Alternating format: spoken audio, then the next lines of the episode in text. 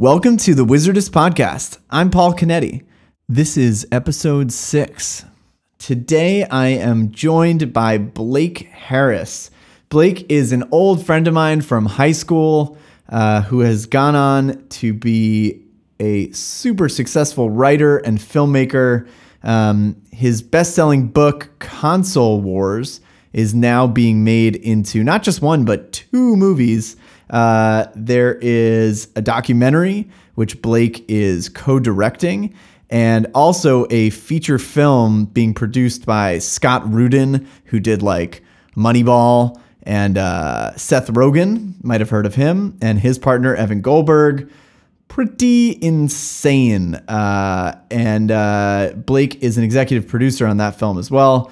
Uh, he also writes for Paul Scheer's How Did This Get Made series, which is a podcast where basically they uh, talk about bad movies and uh, ask the question, How did this get made? Blake actually goes and interviews the people that made those movies and quite literally tries to find out how did this get made? Uh, he's also working on a new book right now, a follow up to Console Wars, which is um, investigating the wonderful world of virtual reality. And he has really sort of unprecedented access to the biggest VR companies in the world, including Oculus inside Facebook, and uh, very interesting time to be following all that.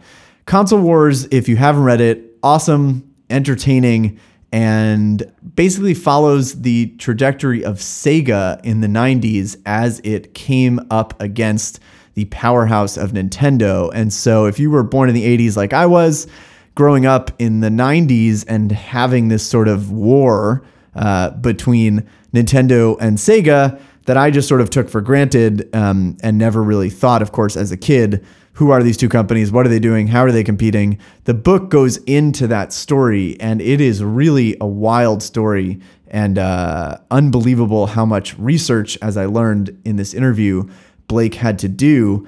And the most amazing thing is that he had never written a book before and never really done investigative journalism or any of the things you think that one would need to do this. He was just really interested in the topic about Sega and Nintendo and wanted to learn about it himself. And that sort of led him down the path of creating this book, um, which is pretty amazing. Talking to Blake was uh, really a pleasure. His story was so interesting, um, and the parallels to other sorts of entrepreneurship. Obviously, I talk mostly about tech startups uh, on this podcast in a way, he is a writing startup, uh, for lack of a better term, and seems like the rules of the road are pretty similar. Uh, no matter what sort of entrepreneurship you're pursuing, and the way that he approaches it and networks and just makes things happen is truly admirable. Uh, we also get into some pretty out there topics around VR of everyone I know, he might know the most about VR. And so, really trying to understand where that is going to take us, not just in the short term, but long term, and what it means to sort of be living in a virtual or uh, mixed reality. We also go down a rabbit hole about fake news and how different versions of reality are already happening uh, today, even before there's sort of proper VR at mass scale. We talk about Twitter and why are people so angry. We get into some really fascinating topics just around, quote, President Trump might actually be right about fake news, close quote. Uh, and why quotes like that, taken out of context, can be very dangerous. But today, we essentially live in a world of quotes without context. And we talk about how that really starts to deteriorate what reality is uh, and the intersections of sort of fake reality uh, via fake news and fake reality versus technology like VR uh, could have some very significant consequences. Quick note in case you don't listen all the way to the end, where I will say the same thing, please subscribe if you haven't already to this podcast so you will be alerted to new episodes. I've got some incredible guests coming up over the coming weeks and months, and I want you to know when they come out so you can listen. Also, feel free to tell your friends if you enjoy listening and help get the word out. This ended up being my longest podcast to date. We sat down uh, expecting just to talk for an hour, and it ended up going uh, well past that. So I hope that you enjoy the conversation. Buckle in. And uh, this is Blake Harris, author of Console Wars on the Wizards Podcast.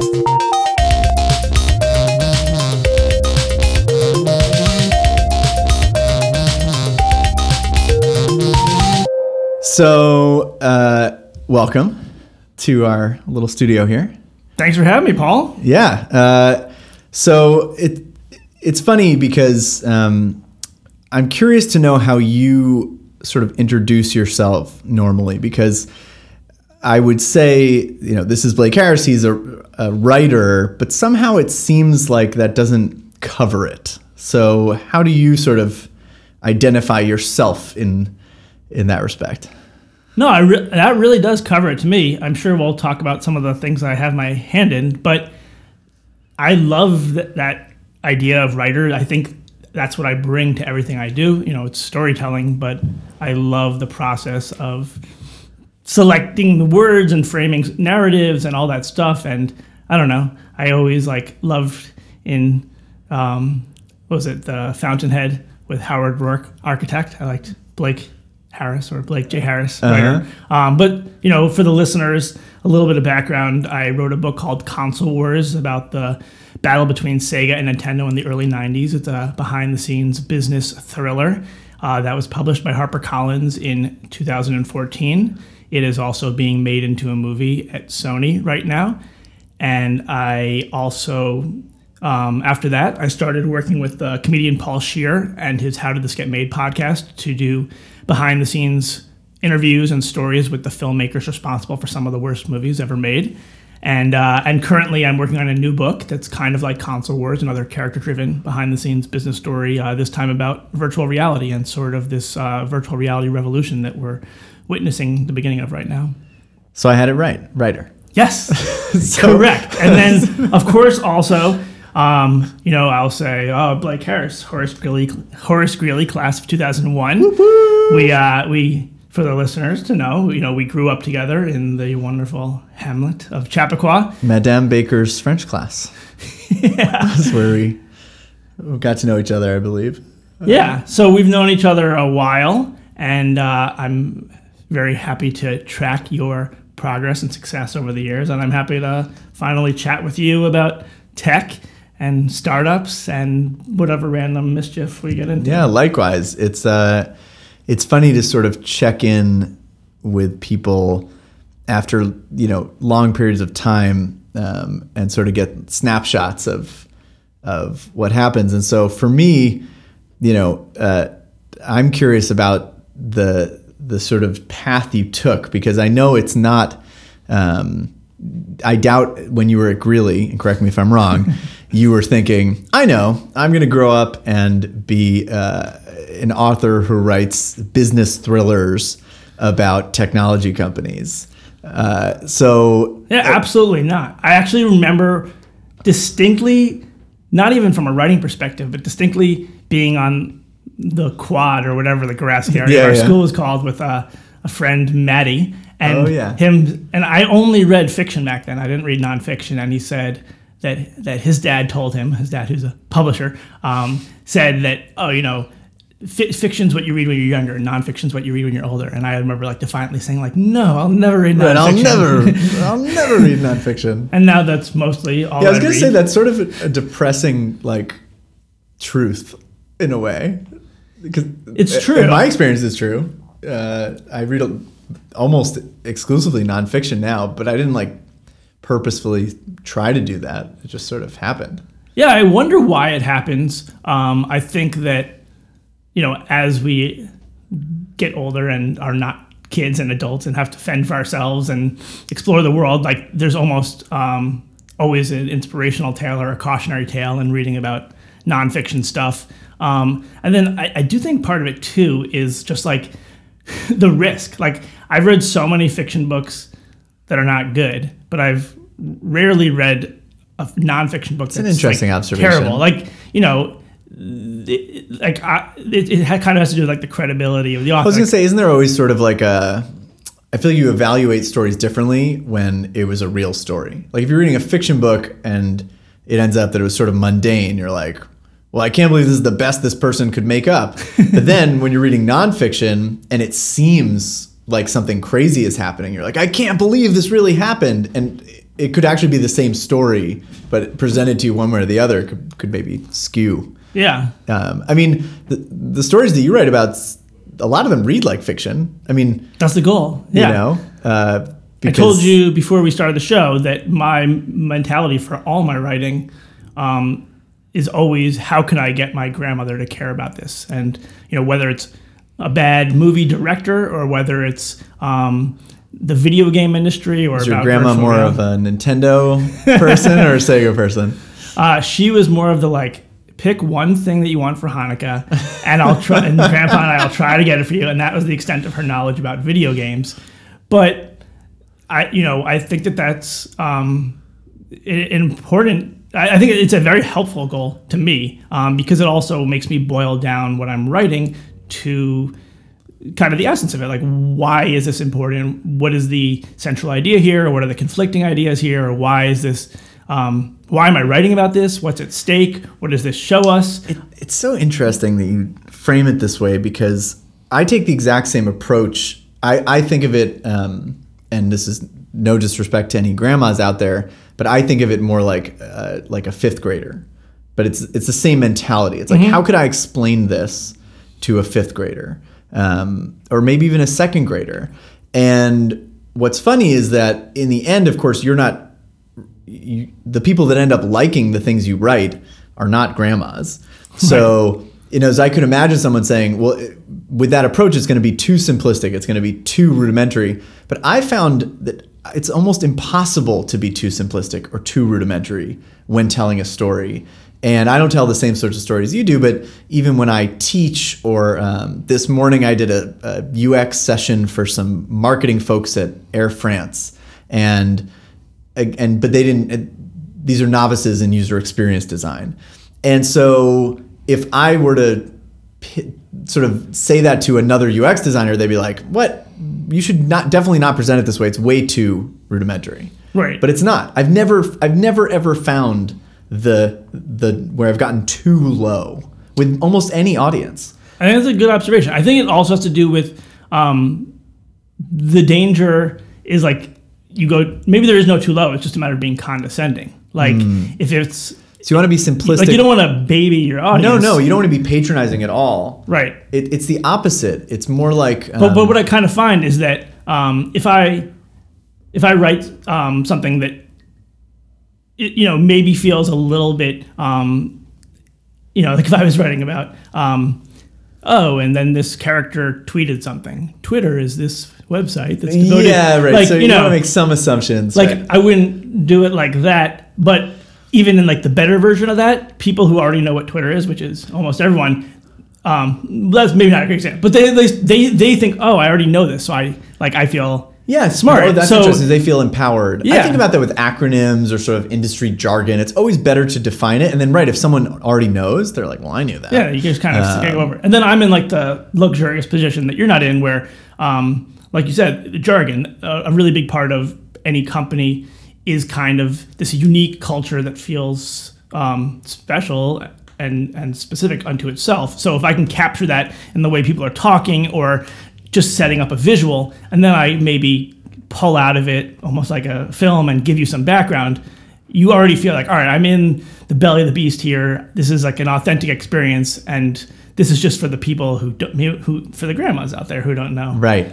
Yeah. Right. It's not to get sidetracked, but I want to back up to if you needed to define Twitter, what would your definition be? I'm actually curious about that. Oh, it's definitely the number one place for people to get angry. I think that's their slogan, isn't it? Get Yeah. angry. Yeah, get Uh, angry. No, I guess I would say it's a it's a website or a social media site that um, gives a platform to every single person in the world to share their thoughts. It's just su- surprising that most people's thoughts tend to be getting angry at stuff. Isn't it weird though? Because with Twitter, and and we're both active Twitter users, um, and I think like most active Twitter users, I have a real love hate relationship, which is mostly it's love and um, frustration the way I imagined towards a child where it's like you're not living up to your full potential but i love you so damn much you know? Yeah. uh, and like um, it, it's actually hard to describe twitter to someone that is not using twitter. It's not they've never heard of twitter. Is they understand conceptually what it is but to actually summarize it and say like this is what twitter is i actually find that being a hard thing to do um, and so one way I was thinking about it recently was was it's almost like a public text messaging app or something. Um, essentially, you're just texting the whole world, you know. Uh, but it, and as again, it, that like my brother doesn't use Twitter. Telling him it's a public text messaging app, he'd be like, uh, "Why would I want that?" So Yeah. it's it's it's still not getting to the core of it. But I think it's crazy that essentially anyone can talk to the world, but also anyone can talk to anyone. I could tweet at a celebrity right now, and Right. it's it's at their discretion, but they could just write me back. I don't need to know their phone number or their email or their mailing Right. address to do that. Well, somebody um, last year said something to me that maybe it's very obvious, but it, but it made an impression on me. They said that you know Facebook and Twitter, and I think this is especially true of Twitter, that you know these used to be social networks, and now we call them social media, and it does kind of feel like Twitter is very much more slanted towards the media angle. It's it's people posting stories and then people responding to it, uh, whereas Facebook, you still you know have you know More you personal more stuff. personal experiences Yeah. and we'll see oh i'll see someone from that we went to high school with had a baby um, and and you know i guess that format does make more sense why it would be like an echo chamber if it's just media and people reposting and liking the same media thing Yeah. people getting angry at this it, you know gives you this underlying thing to respond to i'm not gonna uh, you know get mad at one of our high school friends for having a baby and say like oh it's an ugly baby and, right, um, right. Angry angry face on Facebook. Yeah. Um, yeah, no, that's interesting. I mean, obviously, a lot of people use Twitter for their primary news consumption because of that. But I think a lot of people use Facebook for that too. You know, uh, Really? maybe not media I- savvy.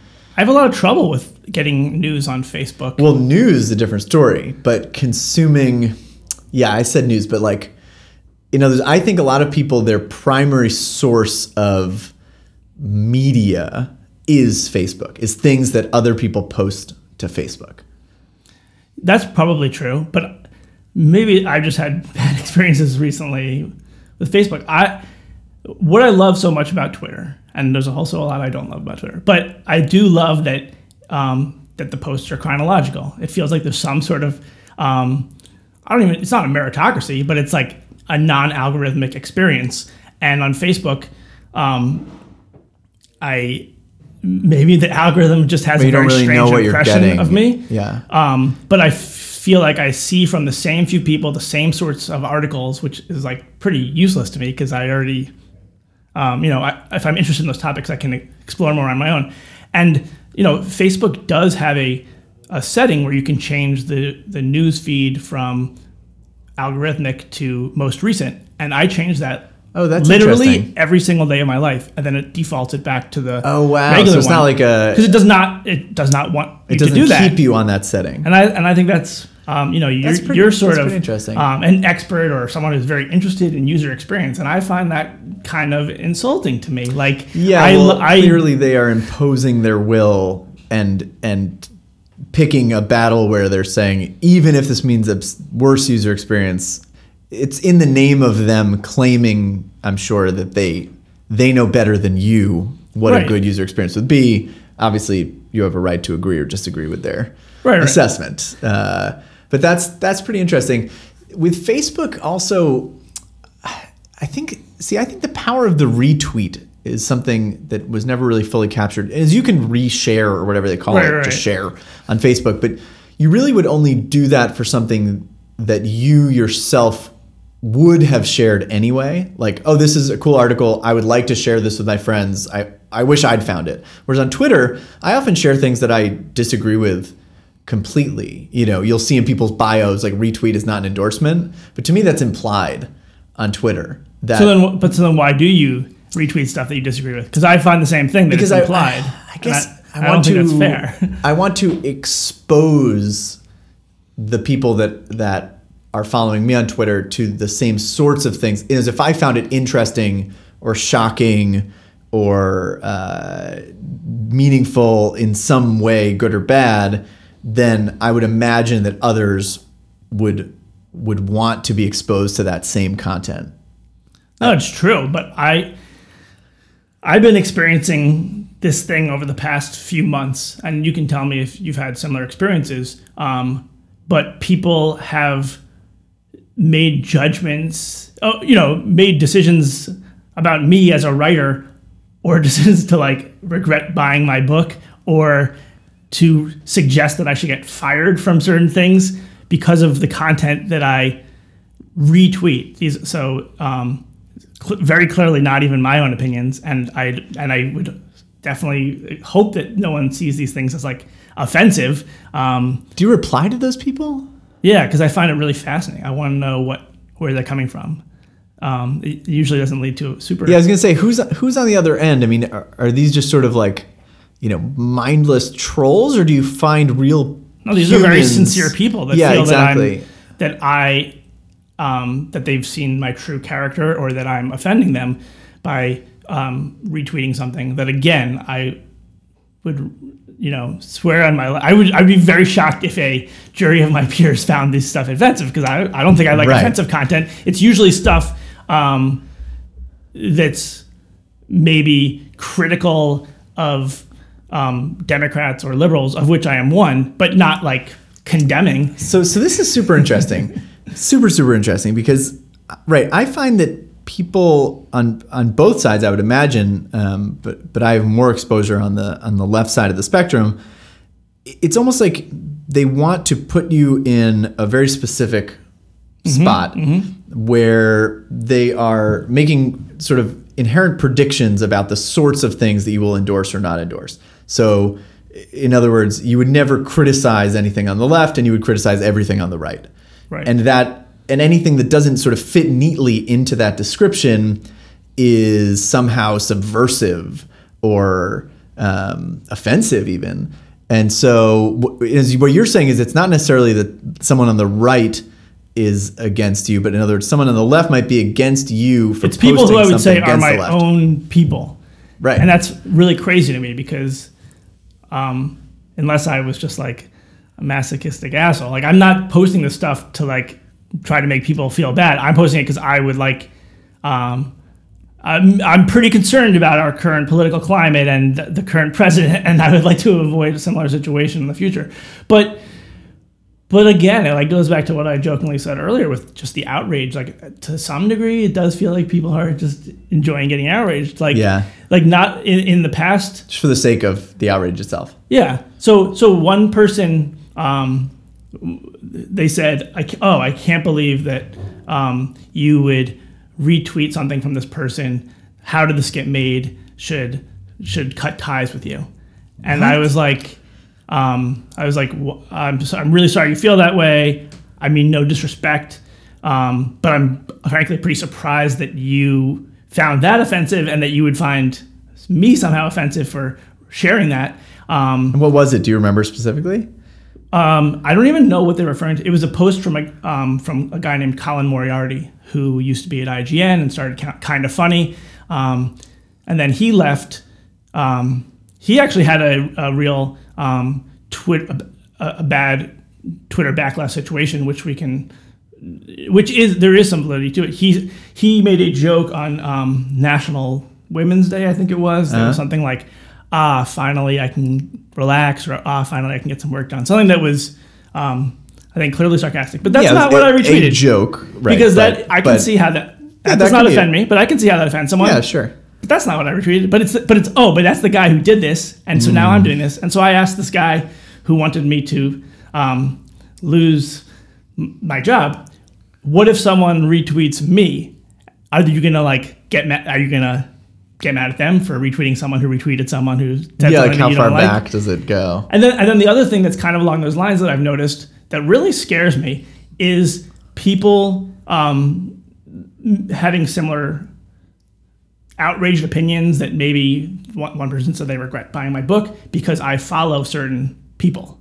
Wow. And first of all, that's ridiculous. And or I think it's ridiculous. And second of all, I'm a writer. So let's say I was following David Duke for an article. Like you don't know what the reason is. I actually I stopped following Fox News because I just felt like, oh, someone's gonna say this guy follows Fox News. He's clearly an alt right jerk, and um, so Fox News is not my primary source of news. But That's I would really like to try to stay Yeah. informed Yeah, of what's being said in the media landscape. I try to sprinkle in those viewpoints specifically for Yeah. for that reason. It's interesting that who you follow is public anyway. I mean, I like that, though. Obviously, that's a feature. Yeah. Um, but right, because then you you might not end up actually following who you want to follow because you're sort of worried about this the picture it paints, um, which is And that's- exactly what you're describing. That's absurd. That, Yeah, it doesn't make sense. But I, it is interesting. I'm guilty of it too. See, the thing that I also think most people aren't willing to admit or certainly talk about is that I sometimes have the same knee jerk reaction. Like, let's say that someone I follow who you know is is someone on the liberal end of the spectrum, and then they post something that somehow criticizes the left, mm-hmm. and I'm sort of like, hey, like Yeah, like, yeah, like what the hell, you know? And then and then I catch myself and I'm like, well, wait a minute, like we should be able to self-examine here and have an honest conversation about facts and what is and what is good and what is bad and what can be improved and where you know uh, where the criticisms are valid and where they're invalid. And that should be able to happen left right center anywhere regardless of where you sit on the spectrum. And and I almost feel like there's this weird mentality that that it is wrong to criticize you know within a certain radius of your seat uh, and that Yeah. and that introspection is is somehow you know looked down upon or or is is you know uh, treasonous in some way.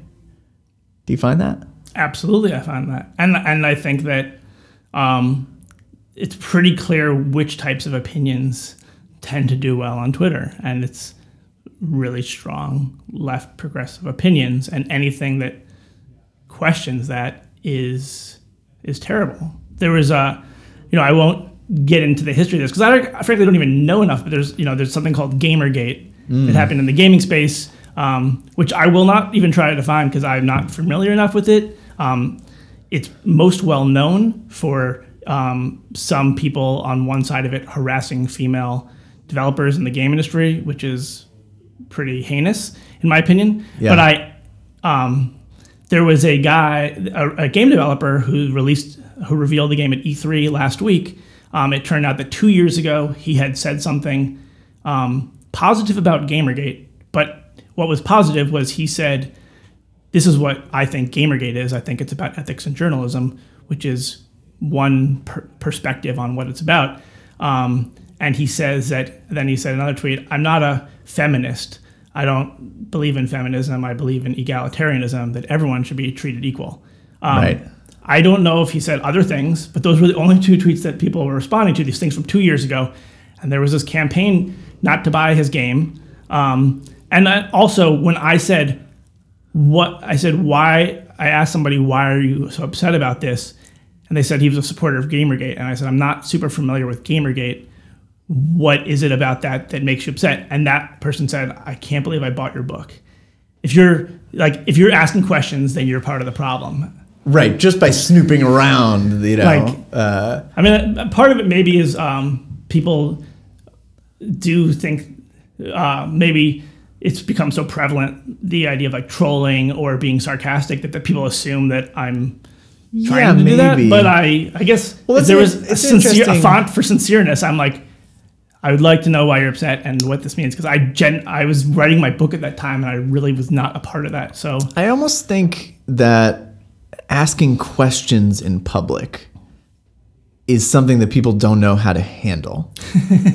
it's a good observation. In other words, everyone likes big declarative, confident statements.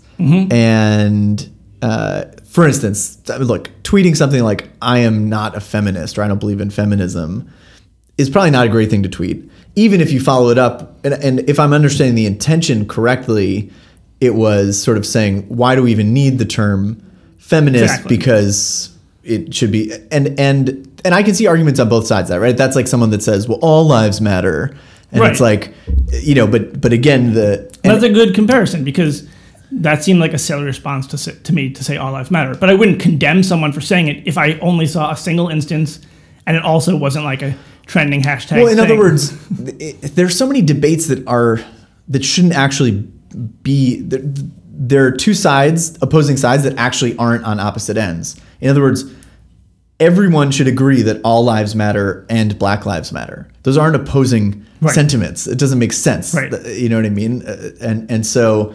Um, if you said Black Lives Matter and Black Lives do not matter, right. that would be those would be two opposing sides of an Right. argument you know um, similarly pro-life pro-choice and we don't need to go down that road but like to me it never rung true how could those two things be on two uh, opposite sides of a debate where clearly one I- encompasses the other um, you know a square is a rectangle but a rectangle is not necessarily a square Right. sort of thing Right, right. um, and and so yeah, I don't know. There are lots of things like that, but I do think asking questions about, you know, I wonder what they meant by that, or you know, could it be this or donna is is to imply that you believe the the opposite instead Right. of you might actually legitimately be asking the question. I am, and most times I am, and I've tried to come up with ways to make it seem like I'm like asking sincerely here, or saying like, "Oh, you're probably right, but can you clarify this?" And sometimes it doesn't work, but at least you know if I'm going to use social media, I'd like to get something out of it. I'd like to learn and hopefully you know pass along my own experiences. Um, sometimes it also gets to like, it's not my job to teach you stuff. All right, well, you know this is a public forum, so you we were engaging in conversation. No, it's, it's, it's not your job at all to teach me stuff. But that's the thing, right? Pe- people don't seem to be there to converse or discuss or grow. You know, uh, at least most most people. Yeah, I don't know. I can only, I guess. Well, you don't know what every single Twitter user intends to do. Um, so, getting to a different topic, uh, how did this get made? Yeah. What is your favorite? I, I think I've read all of the ones that you've you've posted, um, and to me, it's so amazing because it taps like so deeply into the nostalgia. We're the same age, we grew up in the same place. Like the things that obviously sort of tickle your fancy about the 90s are very much in line with mine. Is there one that stands out to you where just like that is clearly the best one or the craziest one or the most surprising or I'm, I'm curious first to ask you about nostalgia. I, I kind of feel like I'm like a heartless bastard to some extent. Like I, so you you actually don't have nostalgia about this stuff as you're talking about it not usually. I, u- I used to be really nostalgic when I was younger. And then after then you started college- reading all that nonfiction Yeah, I don't know what happened. Like, um, because because so many people come up to me and say, um, "I love console wars. You really capture that nostalgia," and I'm very happy that they had that experience because they clearly enjoyed it. But I went out of my way to not, like I said, it was for my grandma, so I didn't want to like, you know, there's certain things I could have done or like name dropping of cultural events to try to make it feel like a certain way, but I didn't want to. But people bring that to it, and that, or you know, it's, it's this cultural touchstone that brings all these memories. Um, so I don't know. I don't really. I don't know. I, so that's not the motivation I don't- or Yeah. so so as when you are breaking down one of these movies you are being literal in your assessment No, no, no. Because well, one, I don't think I make any assessment. That's important to me. I tr- I, if possible, I prefer not to watch the movie ahead of time so that I treat the interview as if I'm interviewing the director of The Godfather. Like right this is about the people who make these movies.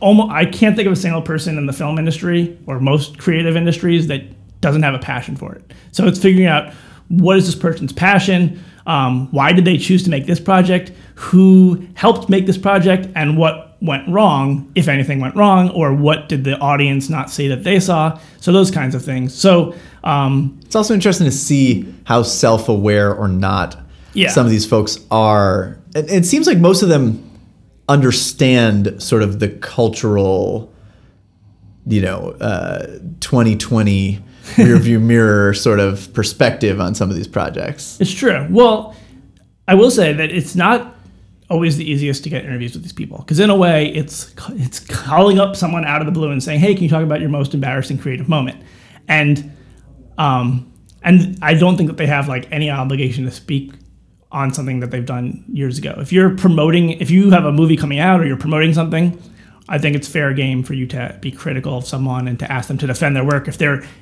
campaigning for you to spend Sure. money but but to say hey paul remember this thing you did in 1992 a lot of people didn't like it and maybe derailed your career i need you to answer for that um, so I, you don't you don't think enough time has passed that most of them sort of are almost in on it? Like, Well, that's the thing. I think that um, some half the people are probably like in on in the, in the sense that like they can laugh about it now, um, and then half of them think that you know it maybe in some cases ruin their careers, and so I don't think you ever get over that. Like, or to them, it was the movie they wanted, and they were surprised that people didn't like it, right, and that's and, hurtful and they're them. still proud of it. Yeah. Yeah. But I, what I noticed has really helped me with the interviews and kind of um, really, like you said, like it seems like a lot of them have seem to have a good perspective. It's because I can't think of a single movie that exists today or that has existed in the past 30 years that isn't a cult movie.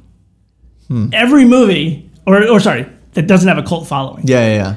every movie we've done, um, from a movie as obscure as The Apple, which I had never heard of before, to um, I don't know, He-Man Masters of the Universe. Yeah. That was probably as close as I get to nostalgia. Yeah, um, that was and very nostalgia inducing for me. like you know, all the directors. All I don't always interview directors. Sometimes it's writers. Sometimes it's actors. I would say in ninety percent of my interviews, the the main the director or the you know the main person whose creative vision it was um, tells me proudly that it's become a cult film. right. And it kind of true. has. yeah, exactly.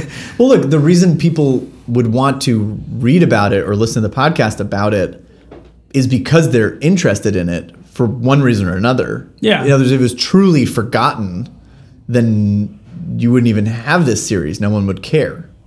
Well, that's not necessarily true. Because oh, well, let's give a little background to your listeners. So, um, like six years ago, the comedians Paul Scheer, Jason Mantzoukas, and June Diane Raphael, Paul and Jason starred on that TV show The League. Paul was Andre Nowzick. Jason was Rafi, the crazy uh, El Cunado. Um, and they did the, they created a podcast where they talk about bad movies, and they're all improv UCB trained people. So it's kind of like they watch a movie and then riff on it for 90 minutes, talking about how absurd a plot was, or you know, a character's costume, or all these things. Um, and and I think the beauty of what they do is that you don't have to have seen the movie. Uh, in some cases, it helps, and actually, in some cases, it's almost better because you get this idea in your head of like, what are they even describing?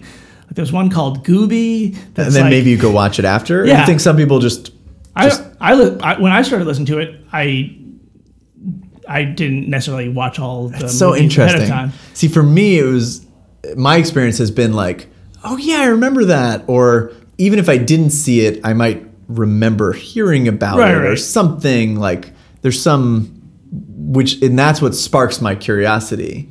Right, Uh, right. No, I, and it's um and kind of along those lines, I I notice that the the pieces that I do, um the the viewership numbers or the clicks and shares or whatever it is, um it's almost entirely correlated with how well known the movie is and not Yeah. a byproduct of how good of a job I do, which is fine, but that's always Well, funny. it's probably right, just whether someone clicks on it in the first place. Yeah, like if I had one with like a director who is like, oh yeah, and I killed twelve people on the set, and then like you know I held the right, it was a movie no one ever heard of. Yeah, it never like, gets read. pe- That like you know there would still be the core people that read it, but it still you know that Yeah. wouldn't do as well as uh you know Fast and the Furious Seven. Um, but uh, but you know, and so so Paul and Jason and June have been doing this podcast for six years, and then a little over two years ago, I reached out to Paul, who I didn't know at the time, but I had. Uh, written Console Wars, um, and Seth Rogen is involved with the forward. He wrote the forward to that and is doing a movie, and so there's sort of an in there. And I said to Paul, hey Paul, I love your podcast. It's hilarious. But you never fucking answer the question of how did this get made? And I nobody sets out to make a bad movie.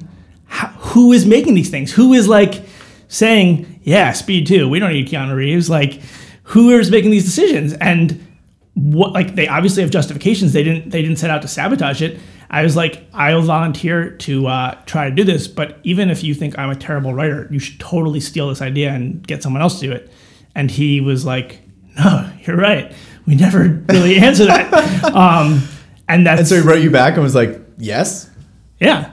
It's amazing. And and this maybe is a good segue into like talking about startup and entrepreneurship. yeah, and I was just like going that. to say that's the hustle right there. Yeah, because um, that was, you know, I'm, I'm really, it's led to probably what's been the most creatively fulfilling experiences of my life. Um, even more so than the book, just because those are long term processes. And this is like, this almost feels to me like Minority Report, where it's like a ball comes out, here's the name on it. All right, here's the movie we're doing. I have two weeks to try to get in touch with this person or find people and do an oral history or an interview. Um, and then I get it out and I um, I, I'm allowed to publish it exactly as I want it. So, Wow. And so who is the precog in this scenario? Yeah. Who's the, Oh, it's- do you come up with the movies? No, or I they, don't- They, no, they come up with it, um, and and that's good because like I there were some fans who were kind of worried of like oh now that Blake's involved they're gonna like try to pick movies that have better behind the scenes Right, right, right. stories. But that has nothing to do and, with it. And Yeah. my mentality is always like I'll always find the good story. There's always a good story. Yeah. So you pick whatever you want. Um, it's a little bit harder with more modern movies because you know, like if you pick like Fantastic Four, those people are not are all still working and don't really want to trash Yeah, yeah, yeah. the studio. So so that's always a little harder. But uh, but like we find creative ways around it. Like um, you know, if I can't get the director or the star or the writer, I'll get like the stunt coordinator or the the animal trainer who um, was responsible for the dog. Right, you'll- Chuck, you'll find- Chuck Norris and a dog will be Like I'll find some. Oh my god, I in. love that one. Yeah. So um, There's a story to tell yeah, somewhere. and and and like and I love that the, this opportunity came about basically from me being curious about something and just wanting wanting to learn And more. having the audacity to go get it, right? Or at least to try. In other words, how many people maybe had a similar idea, thought about it, and in this case, there might be zero. Uh, Yeah. But but the point is, those people don't get these opportunities, and the people that actually write that email. Uh, send that tweet, do whatever it is Right. that actually take that next step.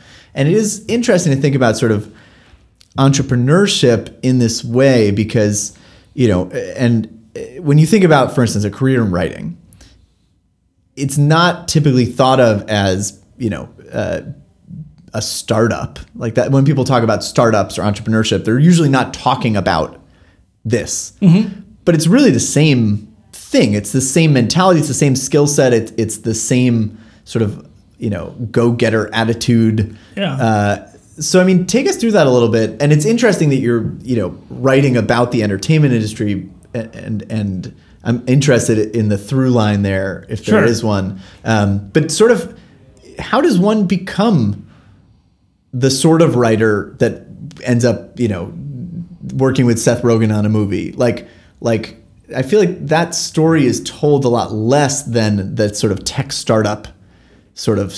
Yeah. th- there are a lot of sort of mythology around that, but I feel like there's not really a clear step one, two, three to getting to your career path.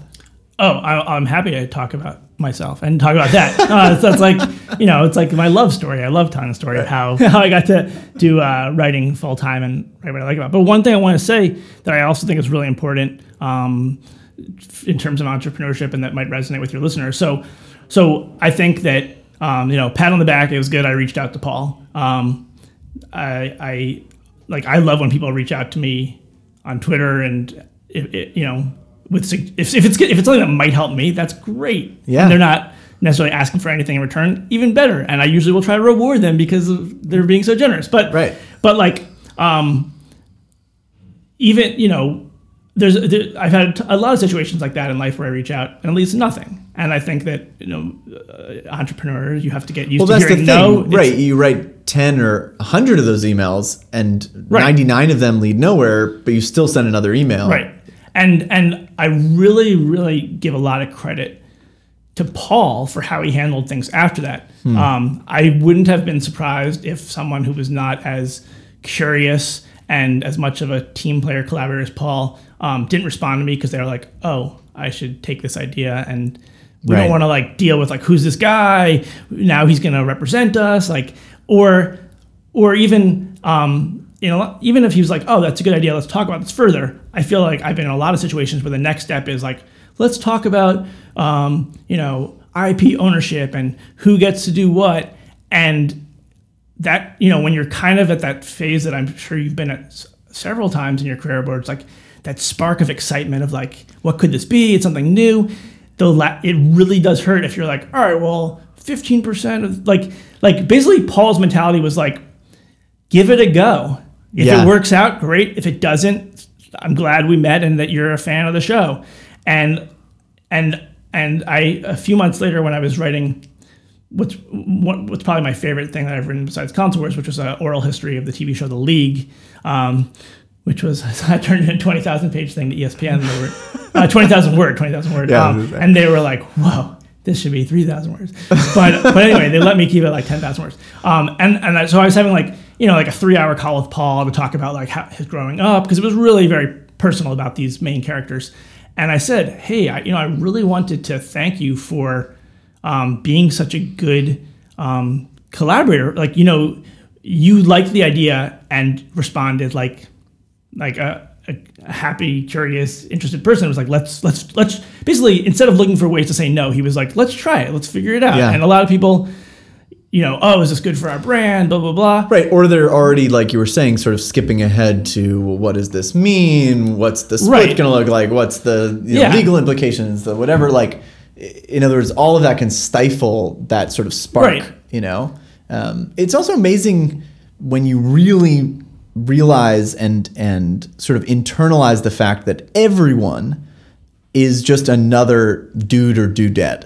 Like it's, Yeah. there's just some other real human person living their life on the other end. I- don't care if it's Barack Obama or you know some random indie band that no one else knows about that you're a huge fan of. Like if you can find a way to reach them and you are really passionate about something they're passionate about and you connect just on that sort of basic level, you know, um, I, I, I almost feel like a lot of people just don't, I don't know if it's a matter of like idolizing people or just sort of assuming I need to go through their agent or like, Right right. you know, but there's, the internet's amazing because I'm assuming you emailed, Yeah right? yeah It was probably fairly easy to find Paul's email yeah. and and get through to him. Now, whether he read it, whether he replied to you, is a totally different story.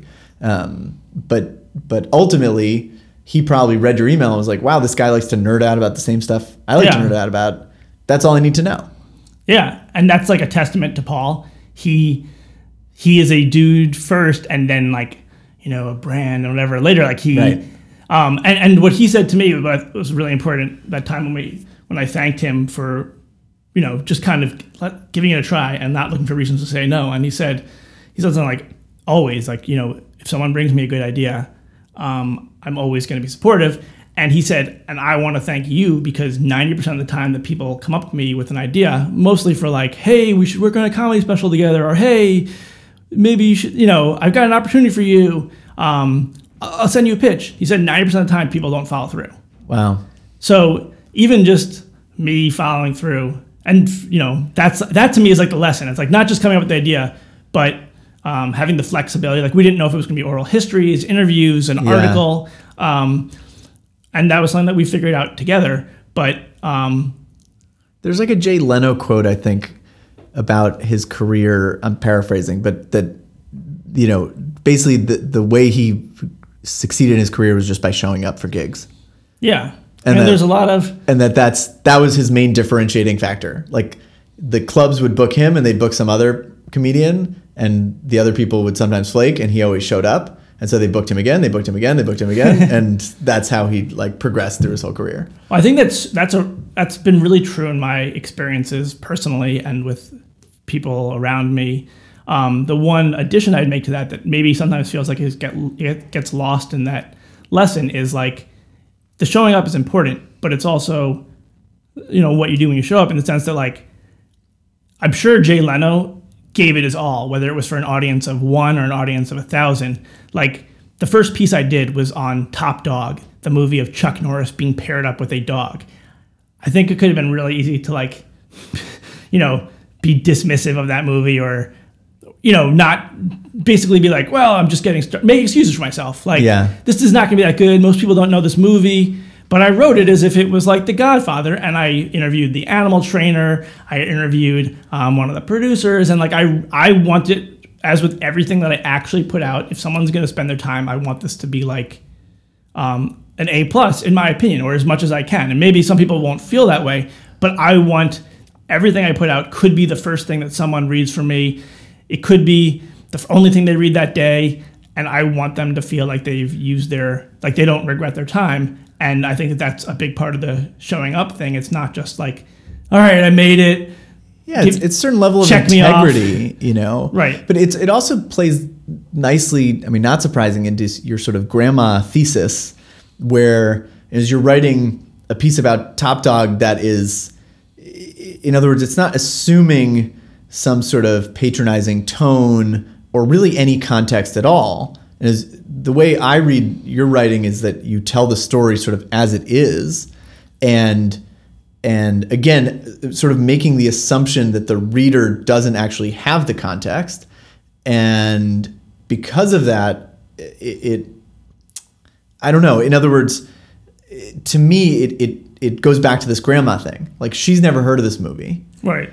so i want to make sure that that by the end of it she actually gets what this is about not in a sort of wink wink way Right. Right. but in a in a sort of straightforward way, regardless of what the subject is. Well, I think it has a lot to do with like the oral history and what I have used the word I, phrase I've used a few times, like character driven perspective, where I really make an effort to not judge in the sense of like, oh, this movie was good, this movie was bad, this scene was good, this was bad. I want the people to tell it on their own words. I want them to tell me what they thought was good, what they thought was bad. I want them to tell me if they think it was a success or not. Right. Because then you're learning as much about them, you know, because then if I say, all right, here's what it did at the box office, it finished 15th behind these other movies. Right. And they're saying, oh, it did great. You know, you're learning about them. And also it gives them the chance to, um, you know, it's like every, it's their journey that you're a part of. And so I don't even, like when you said it's not,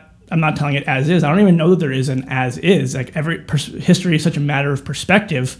Um, so I think it's in that, you know, that's why I think oral histories work well because you're showing different perspectives. Um, and then if I do And usually it's the first person account. Right, and it's the first person account, and that doesn't happen enough, in my opinion. Um, It's that a lot of these people.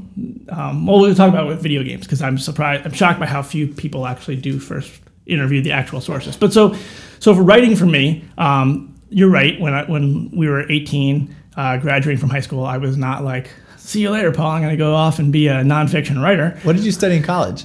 Um, I I applied to the business school at Georgetown, and I got into that um, off the waiting list.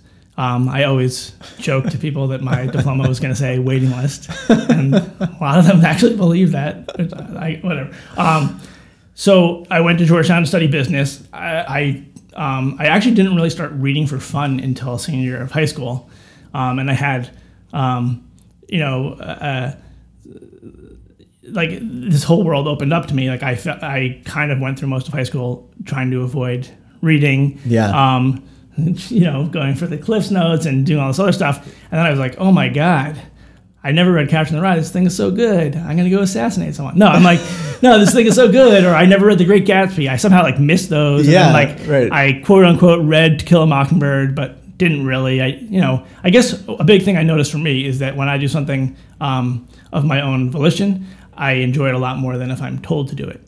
Yeah. I don't know what that, what the background is there, but when I, I was mean, like, just sounds like being a reasonable, autonomous human. Uh, yeah, well, I don't know. I mean, if you get if it's the same underlying content, I it seems so. weird that if you're like, Right. um, you know, Right. you must do this. I'm like, no. But if I anyway, so so I read like I remember I read like 50 books between like our second semester and over the summer, and I got you know then I by the time I got to school I was like, oh my god, I I'd love to write something as good as this, or just you know to start telling stories, um, and and so I ended up transferring from the business school to the college there and studying English and studying creative writing. I think I was maybe the only person at Georgetown that did that. They ended up killing the major the year after I left. Um, but that was good. I think I also do well in environments where um, I have autonomy. So Right. I they kind of didn't really know what to do with me, and that gave me a lot of freedom to like set up like an independent study. Um, and and mostly I was just trying to get through classes so I can work on my own stuff. I, I was good about being self motivated. I went um, away abroad for a semester junior year to Spain um, and did the opposite of what you're supposed to do. Like I did not immerse myself in the culture. I just locked myself in the room with a family I was staying with and wrote a novel. I want I wanted to just go someplace to be secluded to write. But so anyway, so by the time I was graduating from college, I, I knew I wanted to be a writer, or I knew I loved writing, but I had no idea how to go about getting a job doing it. Um, it's it is definitely a like most creative fields. It's it's very competitive, but it's also very hard to even just navigate. Like, what should I do? What could I do? Right. Um, you know, even people are like, oh, if you want to be a writer, write. Okay, so even if I have like five manuscripts, what am I supposed to do with this now? Um, and so, though, um, two things then happened. I started to think, you know, if there if there is such a thing as like a track for writing, um, which there really isn't, there is at least more of one when it comes to filmmaking and screenwriting. Um, And were you interested in that naturally, or did you sort of identify that because there was sort of a track? um, more the latter, but you know, I liked I liked writing and I loved movies, so it's, Yeah, no, it's it's super interesting. Like thinking about myself as a designer, it's the same sort of thing where you're like, I want to design. It's like, well, what the hell does that mean? You know? Right. Um, but I ended up like getting into magazine design and advertising design because again, th- those were careers that existed. You Right, know, right. Not because I inherently was passionate about advertising or something. You Yeah, know? yeah. So it was definitely, you know, when I graduated, I my dream in life was to be Jonathan Safran Foer and write fiction. I still I like fiction then. Um, This, but this was in the fiction, the fiction Yeah. era still. um, and then, but um, you know, I definitely wasn't that good. Um, and uh, and so my plan after graduating was that. And then the other thing that happened was I got a job trading commodities for Brazilian clients in New York. So I was working at Rockefeller Center. I started, I think, How, how did that happen? We just went from like, great, so I've identified like a track in film Yeah. writing, and then Oh well, it was because I had interned there the summer before, which, but that doesn't really answer the question. Um, the girl that I was dating from high school and throughout college, her mother worked in the legal department there, and she helped get me an internship. And the summer before my senior year of college, I did this. I did like three months for this uh, desk of eight people, um, seven Brazilians, one American, and we traded commodities like sugar, coffee, soybeans for Brazilian clients. And it was- like I actually I really liked the people. I did not really like the job that much. And I remember like the last day, um, I was like, "Peace out. I'll never see you guys again. I'm gonna go be a famous writer." yes, And then um, I applied. Actually, applied to a bunch of uh, MFA creative writing programs and got rejected from most. And then I got into a couple, um, and then even sort of realized like I don't really want to, um, you know, take out student loans and accumulate debt for um, for a career that getting a degree in it doesn't help me. yeah, it doesn't um, necessarily imply anything. Yeah, and um, and I'm pretty well self motivated. So if it's just a matter of getting in the habit of writing regularly, I think I could do that elsewhere. And surely I'll miss the guidance of talented professionals, but hopefully I can make up for that. Um, you know, by not spending forty thousand dollars and doing other things. Um, so I ended up being very happy to get this job um, with the place I interned. So I was working at Rockefeller Center, and I had that job for seven and a half years. Wow. So, and was there? How long were you a business major, by the way, before you switched? Like, was this sort of remnant of the Um, yeah. interest in business, or this was just sort of? The interest in business was um, never like a Gordon Gekko esque interest in business. It was more a matter of um, I and I still think, like you said about right, everything in life is business. So, like this this is I'm probably going to learn helpful things, and I don't know what I want to do, but having the skill set is pretty good. Um, and and frankly, like switching from the business to the English, I don't really even know what difference it made. Other than in my mind, I was like, I am now. I'm not a business person. I'm a Right. writing person Creative. Right. but uh, but so you know i had that i got i started that job and i was living with my grandmother in the city and i was saving up money to go to film school my plan was to like take this year off or you know spend this year with this job then finally say peace out and go to film school where i would be secure on this track and at least in an environment where i felt like all right i'm i'm i'm going to be a screenwriter um, and then along the way or you know within that within that year period when i was living with my grandma and just saving up money and being really frugal um, a, a friend or a, a guy that we went to high school with who was a year older than us jonah Tulis, Yeah. um, who i was not super friendly with but uh, i knew because our dads were on the same slow pitch softball team um, him and he he had studied filmmaking at colgate he was also uh, like a really good self-starter um, and we started A, Jonah Tulis had a brief stint as the bassist in my sixth grade band. I have some demo Dilemma? tapes. It- early colorblind dilemma. he sat in on a couple of sessions as That's awesome. bassist. It's amazing that you remembered the name. I know. I'm, I'm really proud of that. um, I want to hear those. Oh, it's so awesome. Um, Jason Laska is going to be in town next week, actually. Uh, and you'll play the clip now from. yeah, exactly. And here's colorblind dilemma with Um, and uh, yeah, so Jonah, who I've gone on to have a very long and um, successful and happy partnership for almost 11 years now. But anyway, we we were on this we were both on this slow pitch softball team in the town where we grew up and we were like the young guns. We were uh, 18 and 19 and everyone else in the league was like our dads, they were like in their 50s, professionals, um, you know, so we were like the two kids on the team and we found it so funny that these people who you know where we grew up is a pretty well-to-do town so most of these people were like doctors and lawyers and bankers um, who do i would say either very important things at work or at least high stress things at work yet they I they got so competitive and they took so seriously this like frivolous thing and um, that made us think like about rock paper scissors and just this idea of like taking something that's so silly so seriously um, and we ended up writing a screenplay called the flying scissors uh, it was a mockumentary about competitive rock paper scissors very much in the style of like a christopher guest movie but arrested development was out at the time and the office had just come out so we wanted to do it like a little bit faster than the christopher guest movie with more cuts and cutaways um, and so we ended up you know, I, I in my mind that was kind of like practice or Jonah Jonah would know what to do once we wrote a script. Um, and we were like, oh, at some point he's like, oh, we should make this, and I'm like, yeah, okay, what, cool, let's make it. Um, and then um, when we finished it, I thought it, I was pretty happy with it, and he was pretty happy, and he's like, know, we should really make this, and I was like, all right, cool, we'll each put in three thousand dollars, and you know, for six thousand dollars, we'll make this low budget movie. Um, and then that ended up ballooning to like one hundred twenty-five thousand dollars, and all the money that I had saved for film school. I was um, gonna say six thousand seems like too little, but that seems like a really significant increase. Yeah. Well, I mean, it's kind of. Uh, I don't. I mean, how can I regret it? I'm happy with how everything turned out in the long run. But um, I made a decision. We, you know, we made decisions that are probably pretty typical of a lot of young startups, um, where you always have options. You know, you can do different quality levels. Yes. And if something's your baby, you don't ever want to feel like, oh, I'm choosing.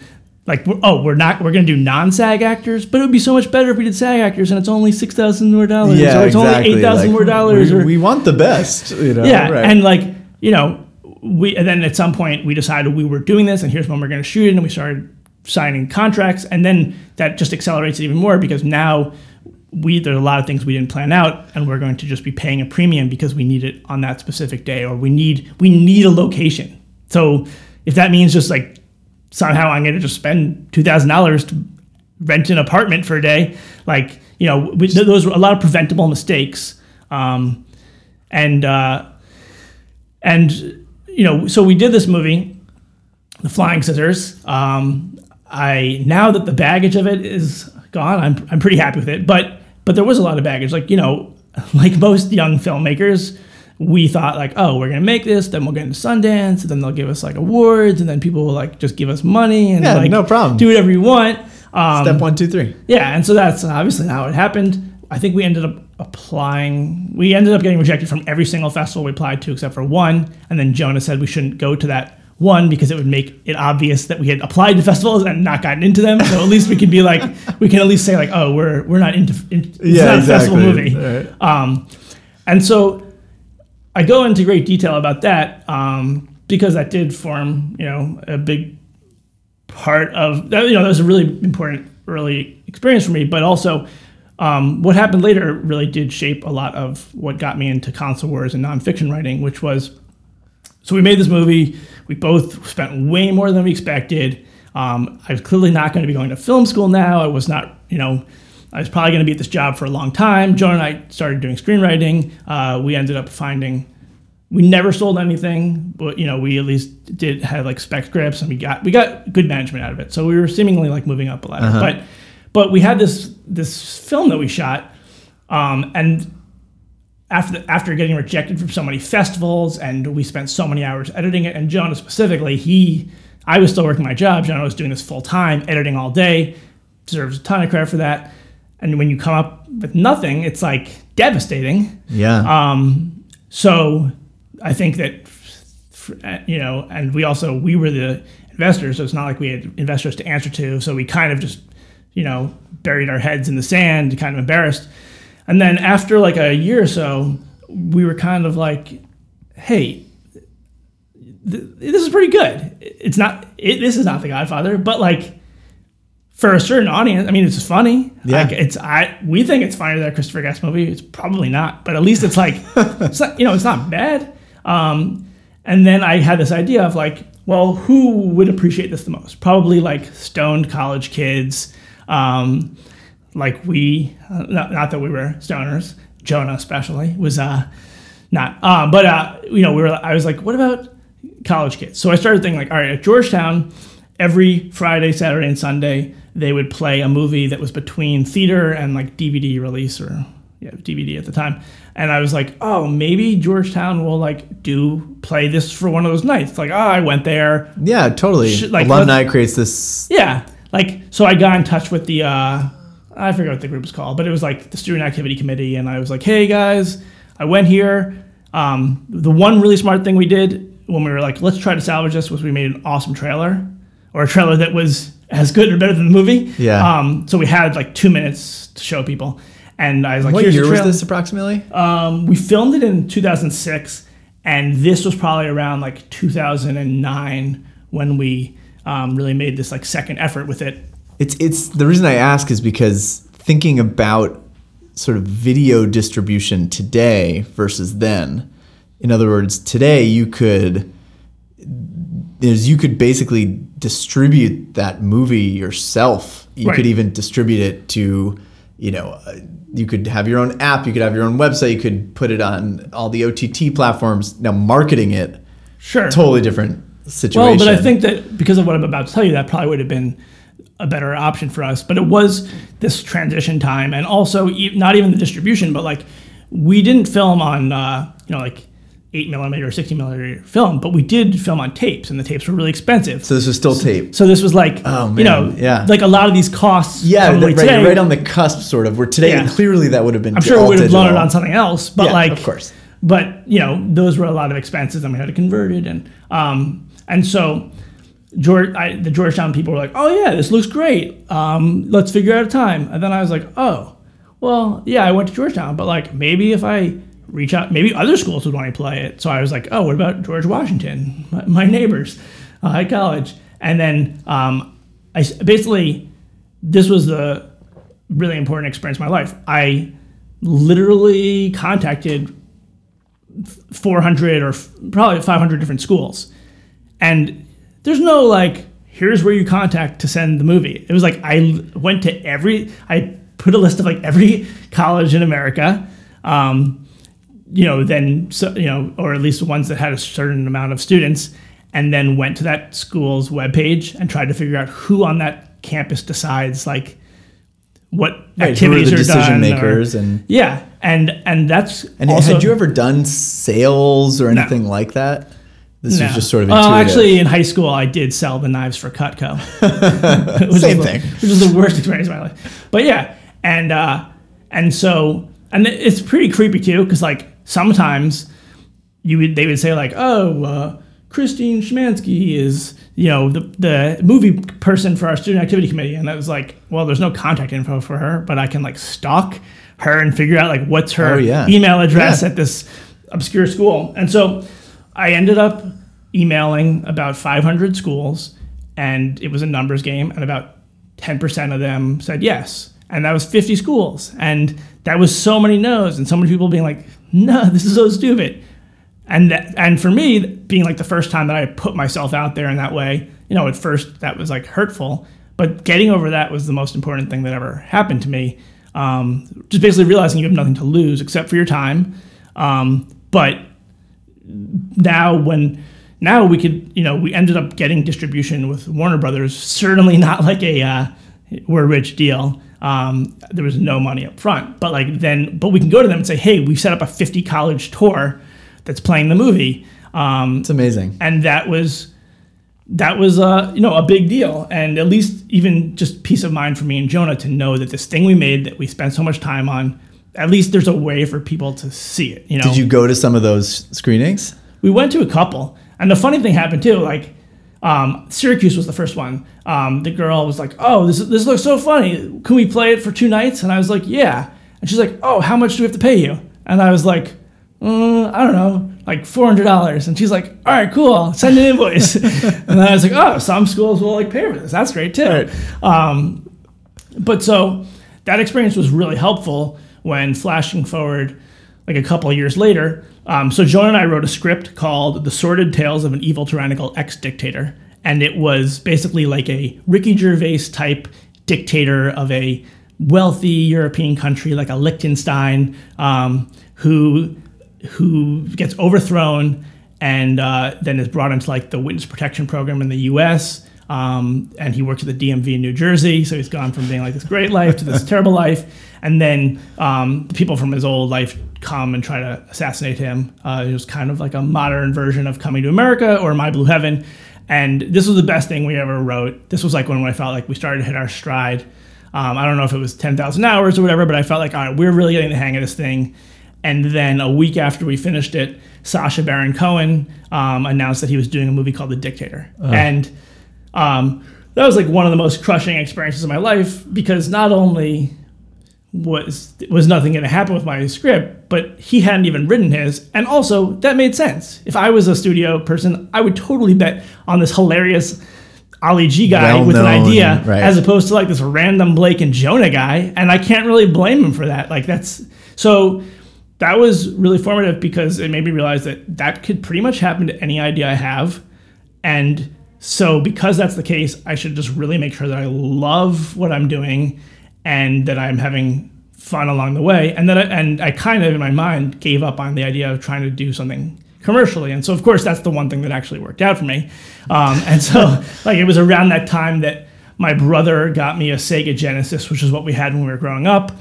And I Were you a Sega household? we were a Sega household, and I'll tell you why in a second how that kind of inspired the book. But like, you know, I was playing NHL '94 and Sonic, and I expected these things to be fun in a nostalgic sort of way. Like, or, you know, I thought it would just be like um, fun and relaxing and bring back memories. But I found like, wow, these games are actually like like they hold up in a nice way. Um, and wow, Sega playing video games used to be such a big part of my life back then.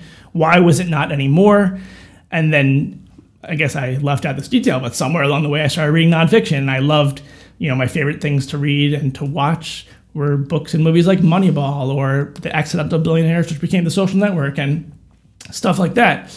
And uh, and so before I even wrote Console Wars, I honestly just wanted to read it, and I remember going to um, the Barnes and Noble on 86th Street. It's like a really big, really nice Barnes and Noble, and I went to the uh, I was looking for the video game history section, and so I went to the film history section, and then there's the music history section next to it, and then uh, but there was nothing on video games, and so I went to the woman at the question mark desk, and I said like, "Hey, where's the video game history section?" And she literally laughed, and then I was like, oh, I guess you don't have that. Um, like, can I just get one of the books on Sega or Nintendo so I can see what was really going on behind the scenes of my childhood? Um, there was no such book. They shouldn't even offer to like order one like they always do. And I'm like, yeah, I can do Yeah, it myself. Um, and then I was like, well, can I just get like, I'm really interested in the business of video games or like the history of video games, not necessarily the games themselves, but I'll take actually the games themselves. Um, like, can, what do you have in the store? And they didn't have a single book in the entire store. The only video game related thing they had were walkthrough guides. Um, and so that was really odd to me because I did not know a ton about video games, but I knew it was a big industry, you know, and and maybe there didn't need to be a whole section, or maybe it wasn't that weird, but like there should at least be a book in a Barnes and Noble on video games, and there wasn't. And then, um, you know, it's not like I left the store that day like saying, "Aha, I'm going Right, to." Right there's the light man." bulb and- but but it definitely like set me in the direction of like, well, that's weird. Uh, so the only thing I could think was that the stories behind the scenes were boring or not that good. And then after I started interviewing people, I realized that wasn't the case at all. That this was an incredible story between Sega and Nintendo, and there was a lot of incredible video game stories. Um, and then getting back to your question about were we a Sega household? Well, we were a Nintendo household, like one in three households in America in 1989.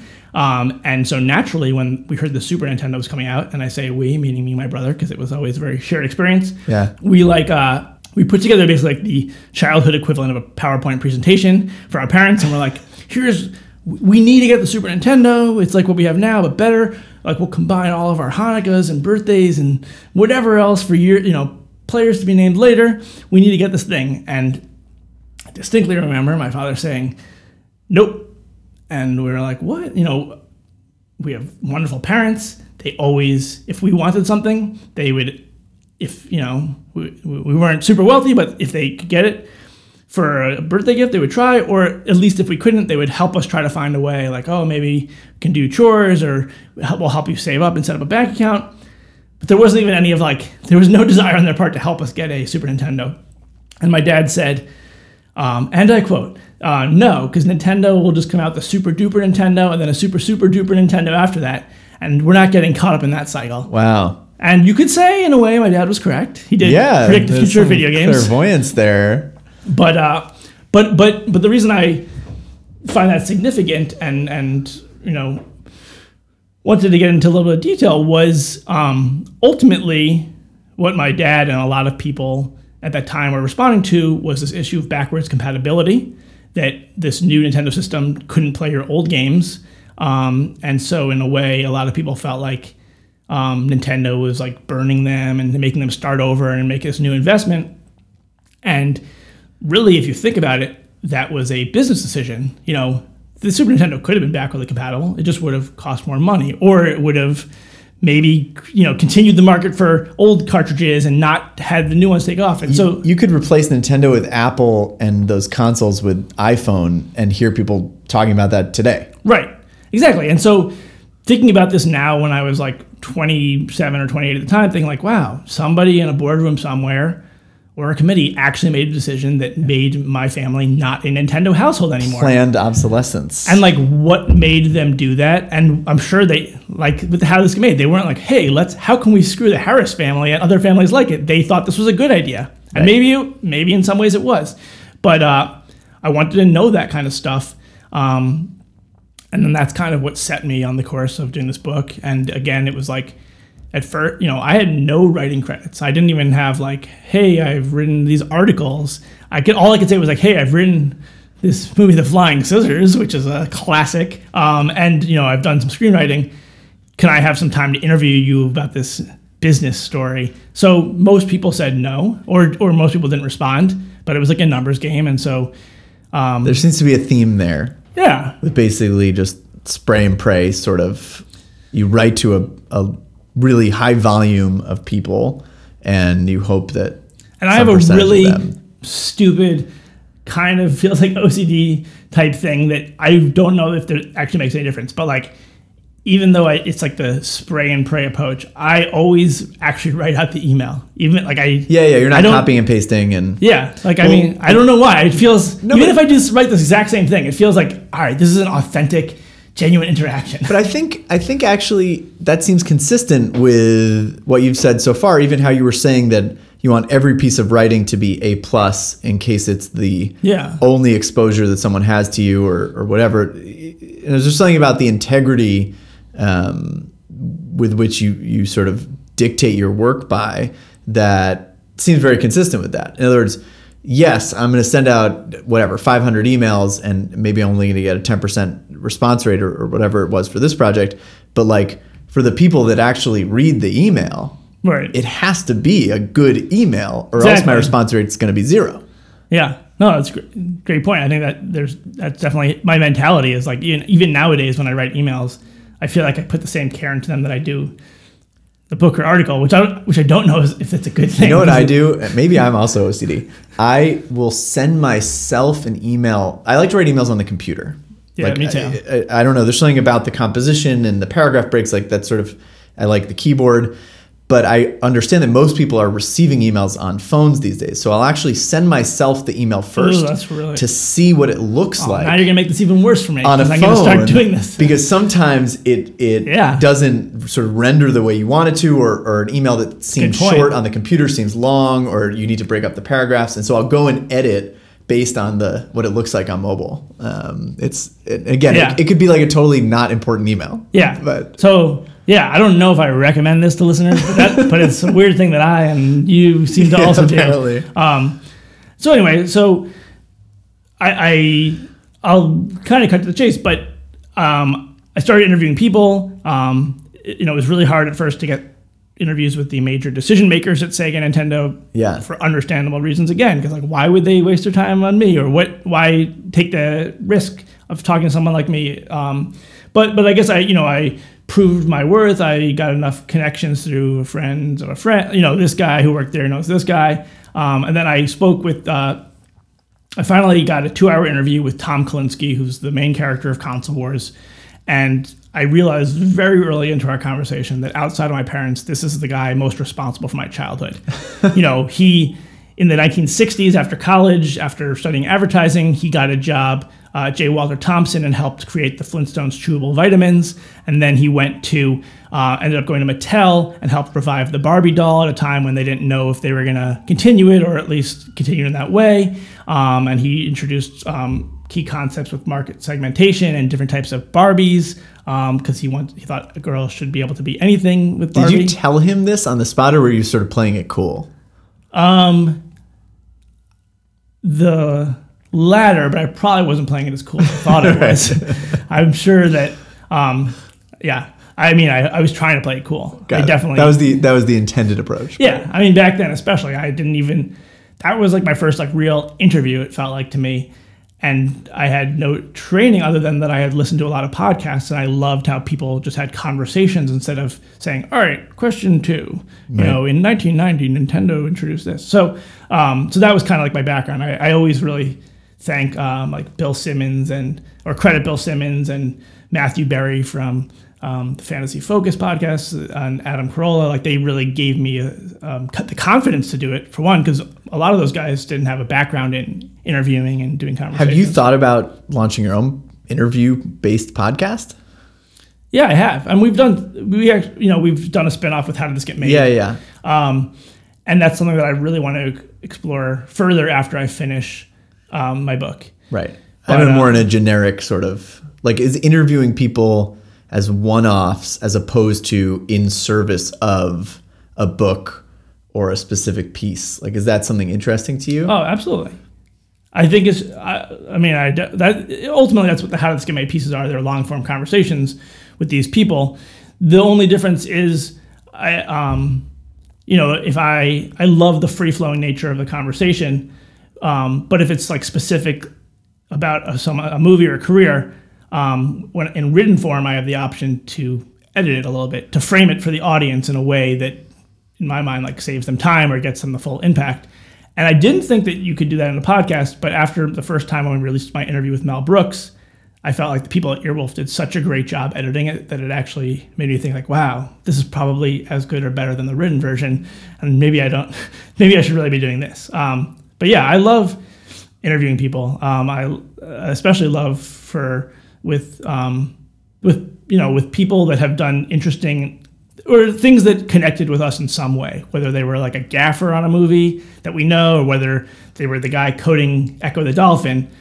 There's some you know connection there, and then seeing all the other things that happened in their life. Well, it's an interesting contrast to console wars, where obviously the the research was this series of interviews, but the final product is not is not interviews, and so in other words, you're you're starting from the same sort of primary source material, right? But then the output could take these different sorts of forms. So, do you have a preference in the end, or do you like?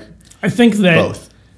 I love both, but I think that um, taking all those ingredients, which is not just the interviews, but you know, it's the combination of interviews and then my own other research, and making that into something that's bigger than the sum of its parts is, I think, in the end, the more effective, the more engage it can be, the more effective, more engaging one. It also takes more time. Yeah. So part of, sort of reconciling multiple accounts. And, exactly. Right. So, um, like, even to this day, when I, I, I think oral histories are kind of lazy, but and as someone who does them, yeah. but that's compared. But like, no, it's know, a different. It's a different. If I have two thing. weeks to do something, then I I don't have time to like weave right. this into a full narrative. But I think that the full narrative is more effective. Um, as you know, well, even we were talking before we turned the mics on. You were asking me why I started a podcast, and and right because it's it's somehow more direct than writing. As a an aspiring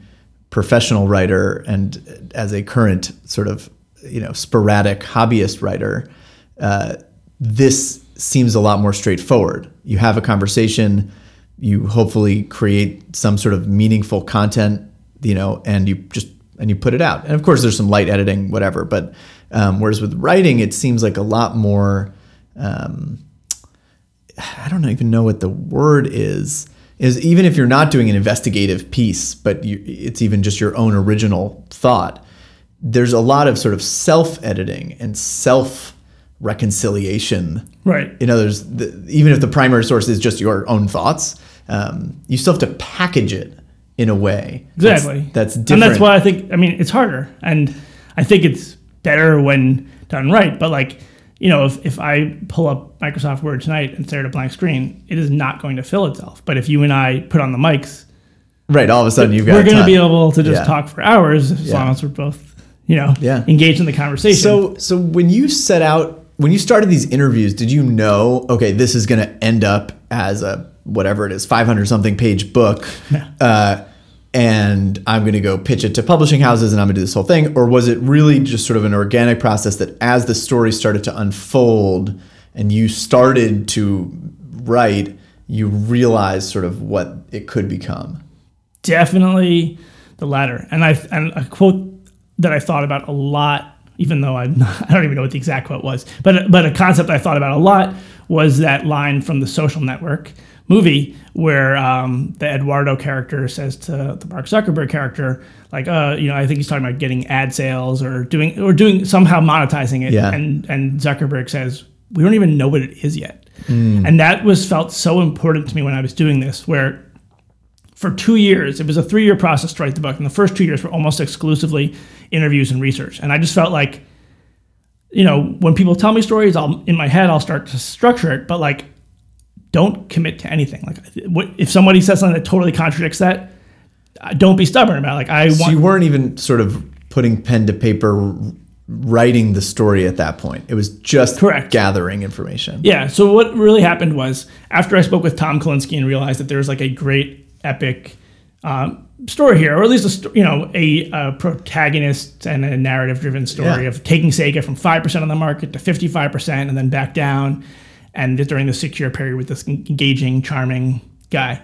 Um, I started to put together um, just a treatment, which you know, like uh, I don't even know, or an out, like something. Uh, just I put together this twenty-five page treatment that was more so for me than anybody else. It was yeah. just like, what do I have here? What is the narrative arc? What are the key events? Like, is the story going to focus more on this period? And, you know, I did want to put it together in a way that I could share it with a friend like you or share it with my um, my manager, my screenwriting manager at the time to be like, hey, man, there's a great story here. Like, I want to do this as a book. Can you help me? Or maybe this would be a great. Did you movie. think about? I mean, did you and and and Jonah have that conversation? Like, should this be a movie? Should we write a screenplay around this? Yeah. Well, it became like the, after I spoke with Tom Kalinske, it was the first time in my life that I ever felt so interested about something that I was that I wanted to spend a few years on it. Like like I felt like, or at least I felt like I could see what this story was and what it felt like in my head. And part of it is because of um, he's a great storyteller, and also like the cinematic nature of the story. It starts off with him, this guy who's had all these years in the toy business, um, and he's kind of at a crossroads in his life. Um, politics kind of pushed him out of Mattel, where he had been very successful and been like their youngest CEO. And uh, then he took an, another job at Matchbox Cars. But anyway, it was like 1990. He was on the beach with his wife and his three daughters at a crossroads in life, didn't really know what he was doing, and he's approached out of the blue by this small Japanese man, Hayao Nakayama, who's got the world's greatest comb over. And um, he says to Tom, basically, like, I've been looking for you, and I want you to come run Sega and take on Nintendo. So that was like, you know, It really does read like fiction. yeah. So I could see like, all right, this is a story of an outsider being brought into this industry, which wasn't even an industry at the time, and it was actually it was a monopoly. I mean, like we like we think of Nintendo It's and an Sega absurd as thought. like like Coke and Pepsi or Reebok and Nike, but It wasn't. Nike did not own 95% of the market, even if they were the leader. Coke did not own 90% of the market. So this was crazy. Um, and so I can kind of see, like, all right, it starts with a guy on a beach. Um, he gets into the situation. He's an outsider. Through him, we can kind of learn about this industry and all that was going on. And then we see Sega's Moneyball like attempts to try to change things and see how we got, to, you know, took this, took video games from childish playthings to mainstream entertainment. And I had always still wanted to write a book and been interested in that. So I knew I wanted to write a book.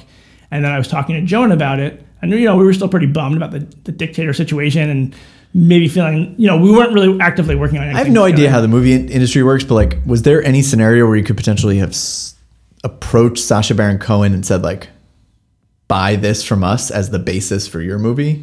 If we were more established, right? Got it. Or if we had, you know, representation like that we have Right. now. Right. But no, I mean, I'm guessing he wanted to write be honest, at that point, if we said something, they probably would have not even wanted to look at it because of fear of like a lawsuit of Oh, like, oh, well, we showed it to him and Right. he stole this and Right, right, uh, which is what I would do if I was him. I wouldn't want to be involved in right. that. Would want to Um, be tainted. Yeah. yeah.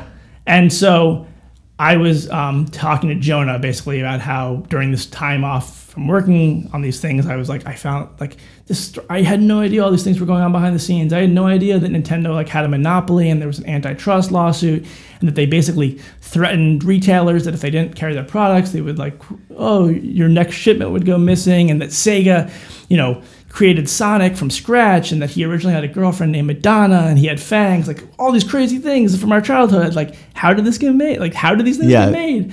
Um, and I was basically telling him about, you know, like the narrative and how I was going to do this book and how maybe there's like a social network like movie in there. And then he said, and um, he came with the idea. He's like, oh, we should do a documentary.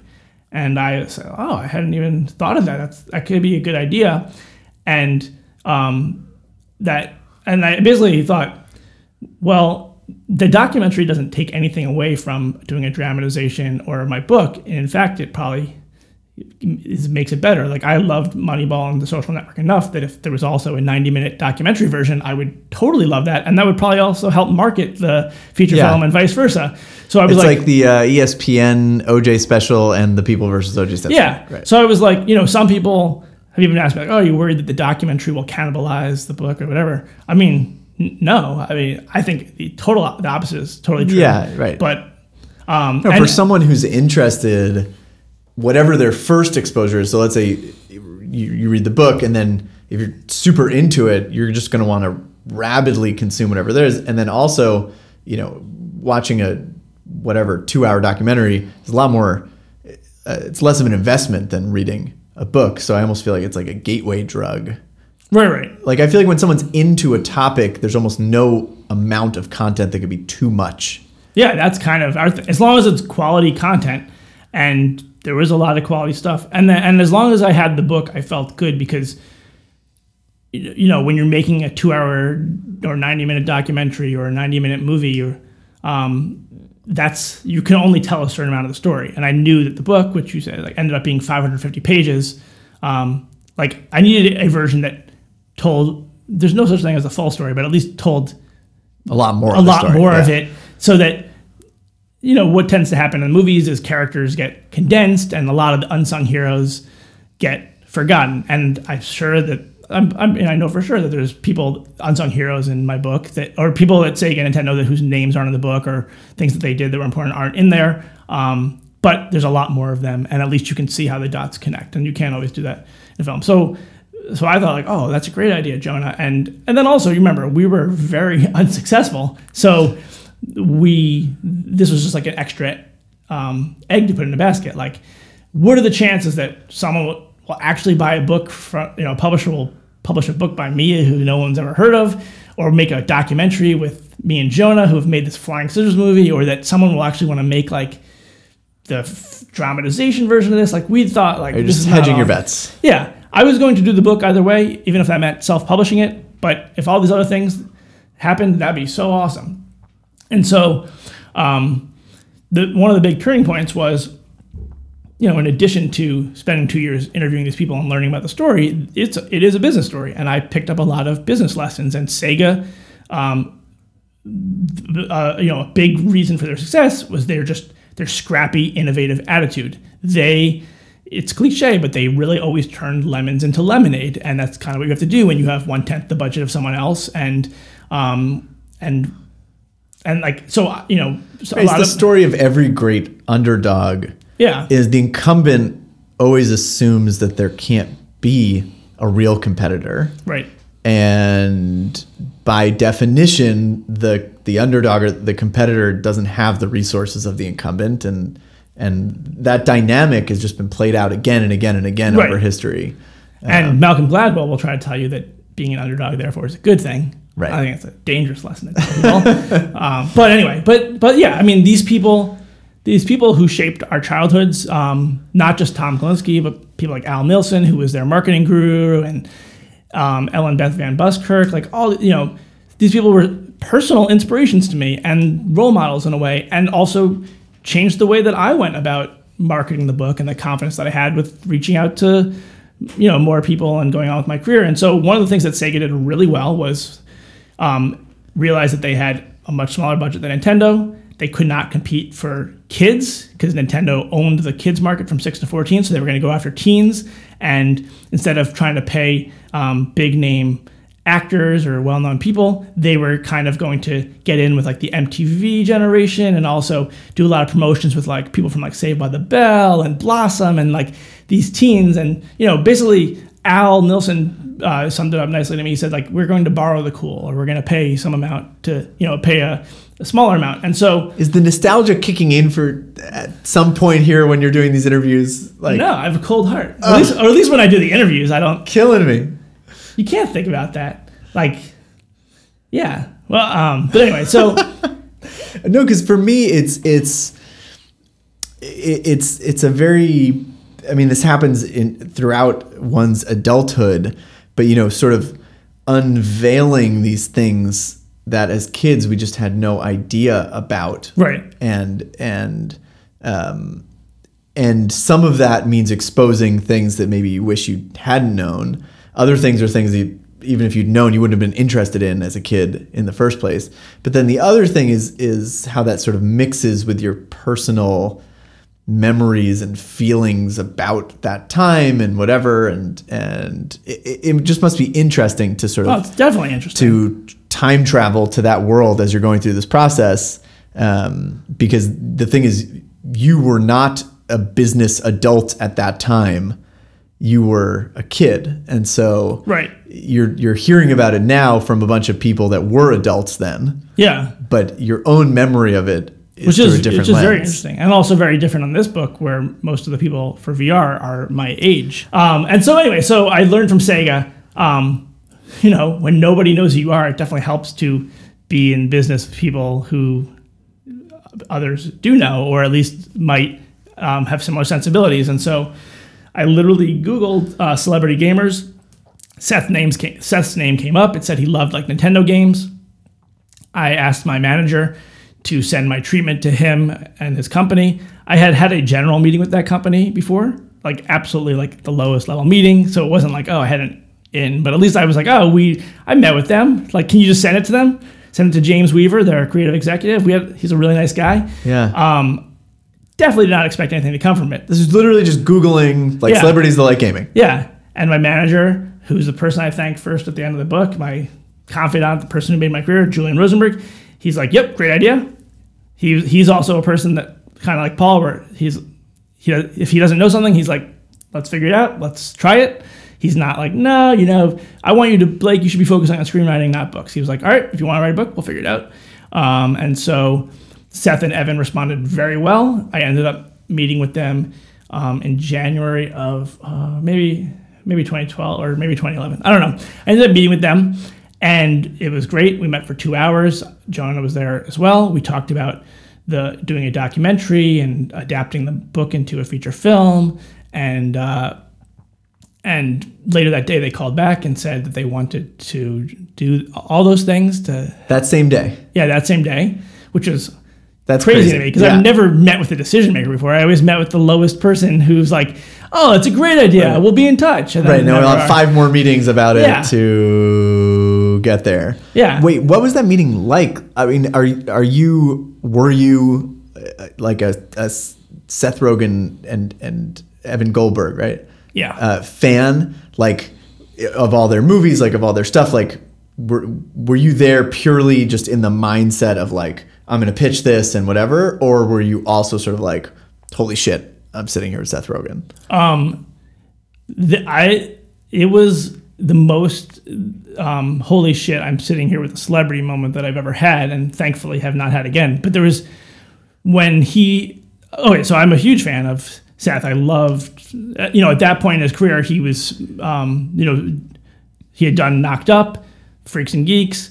Um, so shockingly, he's our age. Even though he is looks much older, and I was like, "Oh my god, this guy's writing and directing the stuff," and um, and then they And starring and Yeah. everythinging. and they had just uh, Seth and Evan are childhood friends, and um, they bonded over video games, so it was a great conversation. But they had just done that movie 50-50 with Joseph Gordon-Levitt, Yeah. which I thought was a fantastic movie with a terrible title. But like, I was really impressed. that They, these guys known for doing dick joke movies, did this really serious subject matter that was dealt with so beautifully. That was had a lot of laughs, but it was never played for laughs. And I was like, oh, if you know these guys could, you know, like they wouldn't make console wars about like you know fart jokes, they would actually want to take this seriously, like they are This is artists. before or after S- Seth played Steve Wozniak. so a year, a few years before. Got it. And but but anyway, so we walked in, the room reeked of marijuana. I was like, all right, this I guess this is an interesting thing. And so um, so Seth walks in, and I uh, for like I, I I froze for a couple of seconds. I I had the thought of like, oh, it's the guy from the movie. Oh, so this is a movie. Oh, I wonder what my character does next. And then pause, pause, and I was like, oh, I. I, I I have to like do something, and then I like didn't stand up to shake his hand, and the, but um, you know, fortunately, I, I've. You I mean, I think to, I think, but I think that's part of the reason too that why I try to shut off like any fanboyism or nostalgia stuff. Like, Right. like when I talk to Mel Brooks before and after, I was like, oh my god, Mel Brooks, I love Mel Brooks. But when I talked to him, I was just like, I, I literally cannot imagine what talking to Mel Brooks would be like. yeah. I just can't. I I, can't I get into like a, a different zone where it's like I'm just talking to anybody and I want to hear their story. right. I think that I mean it's like a defense mechanism or it's just like a A survival mechanism. Yeah. I don't know. Yeah. Um, but anyway, so Seth and Evan called back that day. It was a Thursday, and they're like, and my manager Julian called. He's like, they want to do it. I'm like, do what? He's like, oh, they want to. They'll help with the book, and they want to do a feature film, and they want you guys to direct the documentary and all this stuff. And I was like, oh my god, my life just changed. And then like three days later, I was back at my commodity job, and I was like, oh my god, I thought my life had changed. But anyway, I stayed there for another year as we hammered out like the details of you know, were- was Seth and Evan going to star, in, or Seth going to star in this? Were they going to write and direct this? Were they just going to produce it? Did they want to put money in themselves? Did they want to raise money? Uh, they were also directing their first feature film at the time, the "This Is the End" movie. So they like Yeah. went to New Orleans and they were just MIA for like three months, which is totally understandable. But I was like, no, this is the Hello. biggest thing in my world. Come on, guys. But you know, I, like I would have waited years for them because they were the perfect partners. Um, and then things really accelerated once Scott Rudin got involved, who's like, who's, you know, he's a famous producer. Um, just won, he's an EGOT winner. Uh, he just won another Tony. Um, and he did the social network and Moneyball. And I was like, Yeah. oh my God, it's the perfect Right. guy That's that's your guy. and he's um, amazing. He gets stuff done unlike anyone I've ever seen before. And then we actually sold the film rights of the book to Sony before I even wrote the book, or before I even sold the book rights to a publisher. That's Um, crazy. So wait. So just so I'm understanding. So you're in the process of writing the book. Yeah, You talk to Seth and Evan. yeah, They become they they buy the rights, or they just want to partner with you. yeah. like they just want to like. There was no transact. I guess you could say like maybe it was like a shopping agreement. We didn't actually sign anything, but I it like there's and no money they changing. are the ones that were able to reach Sony right. to get the actual deal in place. And then Sony was thought like they read at that point I had a book proposal ready to go to publishers like it was like an 80 page thing with like 50 pages of sa- examples of the writing and an outline um, and they read that and they thought this sounds like a good project we're going to um, you know in order to do it move forward we have to make a deal with you like the author got to make a deal with Seth and Evan. It's like everything's contingent upon each other. Um, and it was funny the way I found out because I knew that Scott Rudin had gone into Sony, and uh, and my manager Julian said like, "Oh, it seems to have gone well." And then I remember over the weekend, like a couple days later, there's a website that keeps track of which domains are purchased or something, and someone and this and this website reported like, "Oh, Sony just bought 18 domains of like consolewarsmovie.com, consolewarsmovie.com," and and a few people texted me. They're like, "Oh," or like that's insane. they said like, "Oh man, the Sacha Baron Cohen thing happened again." I was Oh, like, right. "No, this No, no, time this right. is me." I'm Sacha Baron Cohen. Yeah. yeah. yeah, um, but and it's interesting, you know, going back to kind of like the idea of this all happening before I actually wrote the book. You know, uh, an obvious question would be like, why? Like, w- what did I have? Like, I hadn't written anything.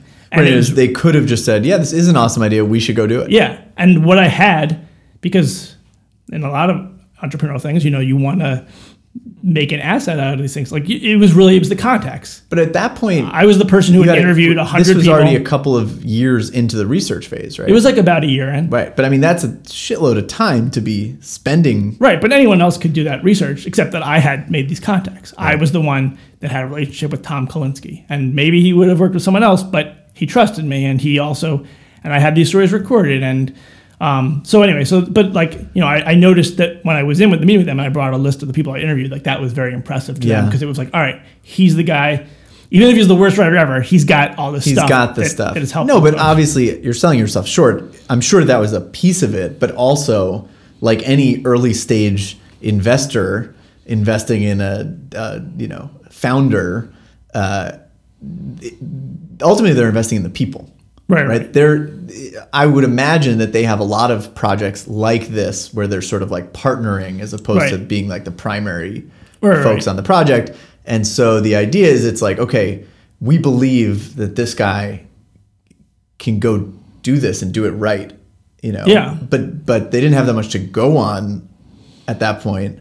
Right. Uh, so I mean, yeah, I'm sure they were like, okay, he checks out, he's got these contacts, and yeah, they made that you know mockumentary. It was pretty good, and like there you have these sort of like credentials. I'm pretty sure that part with the mockumentary didn't happen. you like hid that from them. Yeah. Um, no, but in other words, ultimately, something about that sit down must have just convinced them. Yeah, no, but you make a really good parallel. Like in my mind, the sit down after I got over the embarrassing, like, oh my god, I'm in a movie. Right. Rogen moment was like, weird when that guy didn't want to shake my hand, but then it was fine. yeah, like 75 percent of it was like, I am going to tell you over the next however long this meeting lasts, and fortunately lasts two hours, like that why this is the coolest story ever and why I can't get enough of it. And 25 percent was like, I'm going to show you why I am the best person in the world to tell it. Um, and you know, obviously it worked out the way Well, and that last piece I think is the key, right? Because it's, I I mean, you can even hear it in your voice as you're retelling it now. I'm sure you have sort of retold this overview of console war so many millions of times, but you can see physically that you are passionate you about the story, about just the coolness of it, and sort of Yeah. how you know you discovered sort of this world that existed and i'm sure they saw that too and again using sort of a startup analogy you know when when thinking specifically of like vcs evaluating startups but it also could be you know founders trying to find a co-founder or whatever um, it's it's it's why it's not just like oh i like this team or i like this person. They seem competent. But why is this the right person to do this idea? Right. so it's not just like this is a good idea and the team seems solid cool. There has to be like a perfect match as these are the people the best people on earth to bring this idea to I think it's so important, and I think that's something that I see a lot with the new book with with virtual reality and with Oculus. Um, they did such a fantastic job of assembling a team, and also, to me, it seems like of the best people. But even if not, of conveying why this is the best, uh, you know, of persuading people that like Palmer Luckey is this visionary founder of the company, and he was doing something that no one else was doing, and he has this passion, and that's been borne out in my experience with him. And that Brendan Iribe is this great guy who knows how to, um, you know, create middleware and get developers involved and build an ecosystem and all these things. And it's like these ingredients, and they found right i mean i haven't read i haven't read the book Yeah, yet sure. uh, as as as no one has but like from what i understand of sort of the origin story right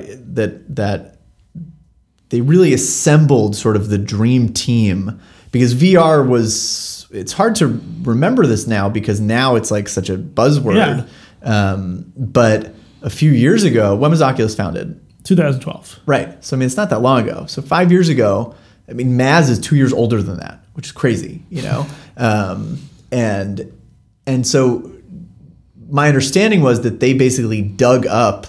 You know, you sort of it, it actually is reminiscent of sort of you know your the '90s sort of you know adventure movies that I loved, where it's sort of like you know like let's round up the old crew of like Yeah. you know th- like who's still around that's working on VR. Like you know, like Well, I think a really good way to think about like living in a cave somewhere. He hasn't been seen since 1993. Like, let's bring him out. You know, like, Yeah. and, and that they found who are all the people that are passionate about this, who are the experts, um, and obviously, you know, it wasn't just we have this idea, but it was, and when they and when they did their Kickstarter, you know, Yeah. I remember that because honestly, like everyone else, I was sort of like VR again, like, well, you Yeah, I mean, for listeners, like it's hard to remember, and this is a challenge that I think my book will face as I predict. You know, as I am clearly betting on VR and that it's going to keep being more and more Yeah. mainstream. Is like it. You know, Palmer even told me the other day that in his mind, VR was in the same category as, as time travel. It was like, ooh, that's cool, cool sci-fi thing. Never gonna. That's not a real Right. thing. And that's kind of what people thought of. It was like, Yeah, it silly. just didn't seem like something actually feasible.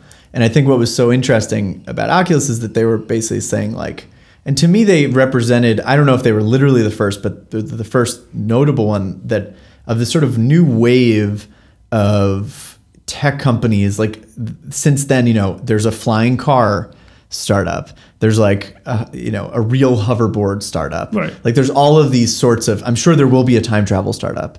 You Yeah. know, there's literally a go to Mars Yeah. startup, a, a very well funded, famous one. Like these things that not even decades ago, just even single years ago, were were this sort of you know fant- fantasy kind of uh, topic are now like no, you know what, like technology is actually really good. Let's go build that thing Yep. that used to just be uh, science fiction. you Yeah, know? and I think that when you're dealing with those kinds of situations, uh, you know, as I sort of learned from looking at what uh, certain things that Oculus did right, it gets to what you're saying with like rounding up the people. Like I, in my mind, a lot of times, and even with Sega too, it's like I imagine like Ocean's Eleven. It's like we need to get Yes. the demolitions expert Yes. to do this one specific thing, but to be the best guy at that, or to be the guy we can afford. Yes. And not only uh, from like a management CEO standpoint is that important, But when you're dealing with VCs and when you're dealing with you watching the Kickstarter video, when you're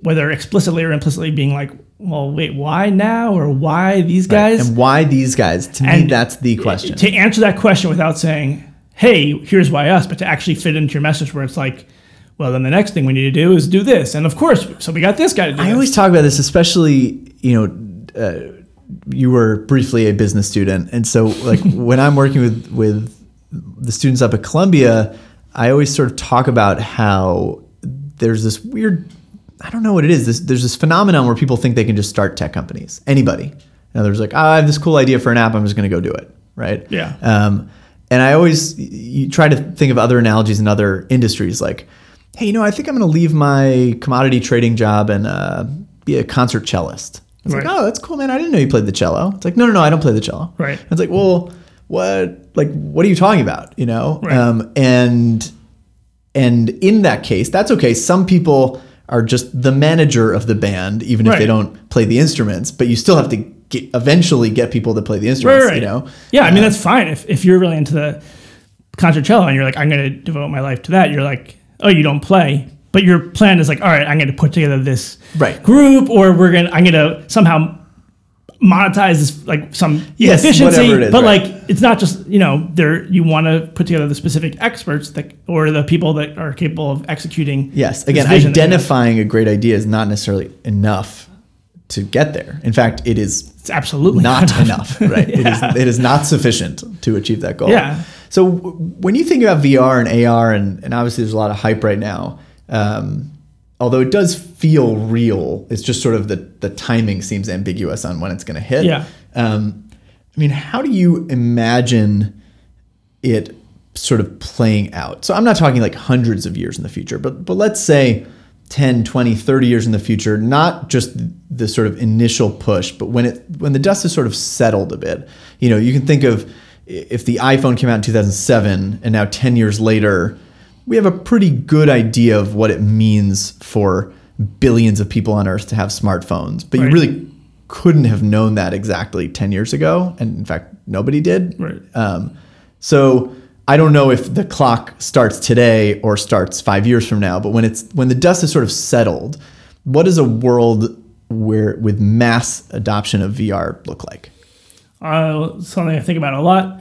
Um, I mean, you're certainly right that I don't think most people, uh, you know, except for the people at Apple or BlackBerry or whatever, you know, th- nobody really necessarily envisioned that trajectory of what was going to happen.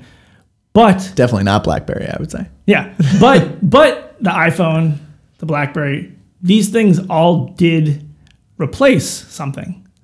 You know, even going, you know, I like even going back to like the car, it replaced the horse. Like so, it's so even though it was something completely new and revolutionary that you have to condition your audience to understand, it did have a why go this slow in a horse. You know, you still then have to build the roads and stuff, but um, but that's not necessarily true of VR. And it's it also you know so in my mind it, there I always thought of it as very similar to the personal computer, to the PC revolution of like the late '70s, and you know with the emergence of Apple, and obviously Apple was like um, this startup darling and became um, a hobbyist and uh, consumer favorite, but the market was really small, and that's not to like diminish Apple. Obviously, was very No, not successful at all, right. But like, if you think about um, Apple's quote unquote success in the late '70s and early '80s, which it absolutely was, but I don't know about you. My family didn't own a personal computer computer until I think 1996. So it took 16 years after Right. That to actually make computers so mainstream. And part of it is because like you could see someone back then be like, well, what would you do with it? Yeah. Yeah. Because there was nothing to do with it. That's 'cause always why would question, anybody right. develop stuff for it because it doesn't exist? Right. And so I think that's a lot more of like what you're seeing now with uh you know, people do make comparisons to like mobile, how like, oh, mobile games, the best games were the ones that don't just port stuff from like consoles, but actually develop specifically for a touchscreen and all that stuff, which is true.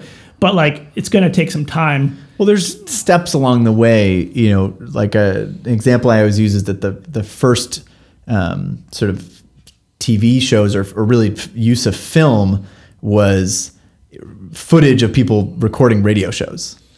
Right. You know? Exactly. And or and they then- did like stage plays. Yeah, yeah, exactly, like- exactly. And so I think that is always the case with any new medium, um, where you're sort of creating a facsimile of whatever the previous medium was, and then feeling your way to whatever the real capabilities of the platform are. Um, and so when you think about VR, VR, is it because now you know there's VR, there's AR, there's mixed reality. There's again, to me, these are all sort of buzzwords, but they're significant in the fact that I also think today people think about VR as an activity that you do. You know, it's completely immersive. It literally cuts you off from the outside world.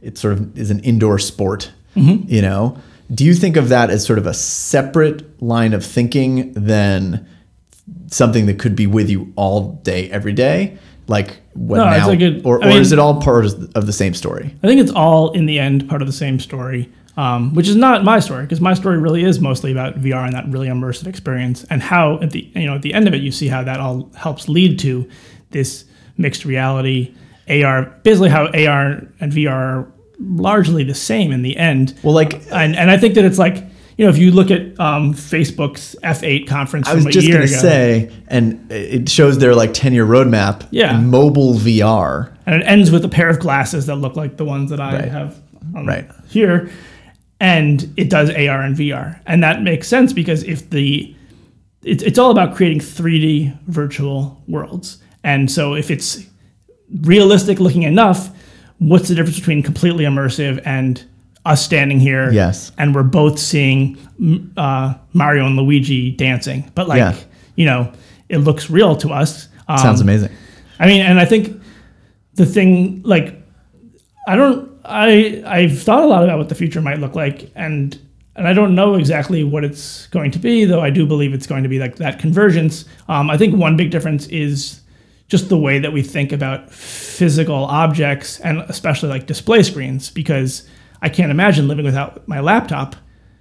But what do you actually need the laptop for if like you know you can project something that looks like a laptop and when you type on the air or maybe there's some sort of haptic feedback mm-hmm. that's like telling you you know, you know here's where the QWERTY keys are like you know if you're getting all that maybe a laptop doesn't need to be a thousand dollar thing you buy but it's a one dollar app Right. It's, and that's it's a really weird like a, a television is probably a better example in-app purchase or something. you know you and i can just throw up a television over there we can both watch it and it's as good quality as a and it, two thousand and dollars. of course, even that is interesting because th- these examples you're using are, are almost um, themselves facsimiles of an old medium. Is, Right. Would you actually want a virtual TV in a VR world?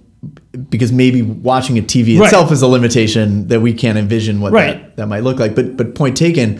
But if you take that sort of ad nauseum, I mean, do you need clothing?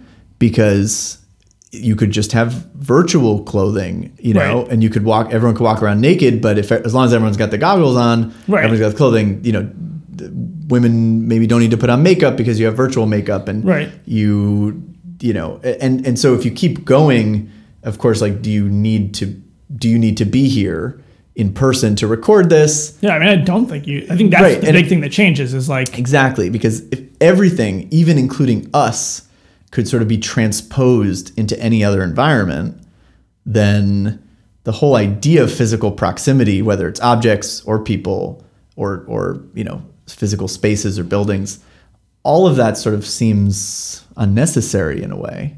Yeah, I mean that's really Oculus. Um, their original their mission was always VR and and beyond gaming, but gaming was the first phase of that. But but Facebook making such a big investment in Oculus and in VR and bringing that reality to life is so hugely important. Um, investing three billion dollars to buy them and then billions more to build Yeah. this, you know, because you know, among the many things that Facebook is and does, it's it's connecting people. It's a it's a communications platform. And so, if you and I were able to do this from our own homes, but still feel as present as we do now, um, or 99% as present, that could really change the way that people interact. Not even necessarily for the better or for the worse, but it's just different. And like, you know, to bring it back to my grandma again, like, you know, if I'm gonna have a weekly call with my grandma, it's better that I see her in person or feel like we're both sitting down and talking. And uh, and even like w- the thing that I look forward to with VR um, is this idea that I think of as like of just doing nothing together. Because what I love to do with my friends is just not like Just hang. we're just maybe watching TV or just sitting there. Yeah. It's not like we needed an, an activity to be doing. I just want to be in a cool environment with them. Maybe we're walking, you and I are walking through the mushroom kingdom and interacting. And then and that also kind of gets into like why I have trouble predicting where it goes because the part that I'm not, I think all this is very possible if companies like um, Facebook and Google and Microsoft and Apple continue to make these investments that we need in the infrastructure and in the content Right. and and then this building this ecosystem. But the part that I'm really I don't know enough about, frankly, and it's not really within the purview of this book, is the is the artificial intelligence aspect. Like, what does it mean if I'm like, oh, I really like Paul Kennedy, but sometimes I hate that he's like a Mets fan, and also I don't want to go see him, so I just make a virtual AI Paul. And then I'm like Yeah. hanging out with you every day. Why do I? I don't even need to see you. I can. I have my virtual Paul that remembers things and can read my emotions and respond to me. And so that's the part that I'm very. Uh, you know, I don't know where that really takes us. Yeah, that's that's pretty interesting. I mean, uh, I think one of the hardest things to predict is the intersection of various trending technology. And so you have Right. things happening in AI and machine learning and machine vision. You separately have the sort of VR and AR, you know, research that's happening. You have the sort of, you know, brain interface stuff that Elon Musk is sort of popularizing. And chances are that each of those is not going to just sort of grow up i- in isolation from one another. Right. It's, it doesn't. It, it might be siloed now in sort of the research phase, but they will inevitably intersect in different ways, and and those sort of sum is greater than the than the parts. Um, Yeah. i- i- is much harder to predict.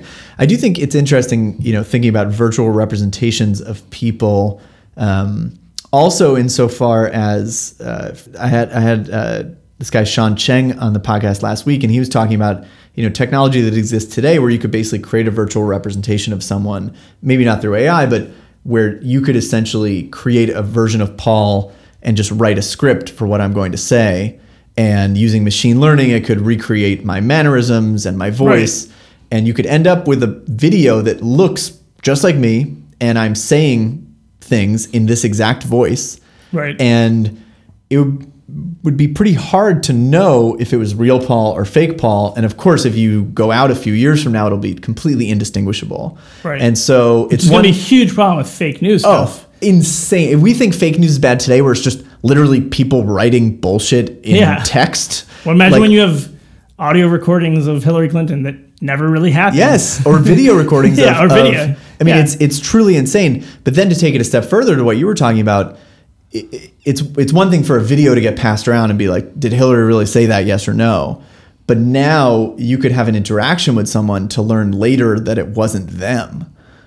Right. in other words, in your example, you're creating a fake Paul because you like them better than real Paul. But I'm saying like evil Paul could show up f- today, Right. and you wouldn't necessarily know that. And and thinking about that in in the context of business interactions or diplomatic, you know, and military interactions, or Right. or, or even just you know, um, like today, you, know, if you if a hacker wants to get your password, they send you an email that looks like it's from Gmail and says, "Hey, can you enter your password here?" But imagine instead if your mom showed up and was like, I, I need to log into this thing. Do you remember what the password is?" And you told her, and then you know, like again, basically everything that's happening today just sort of seems like the plot of a '90s movie.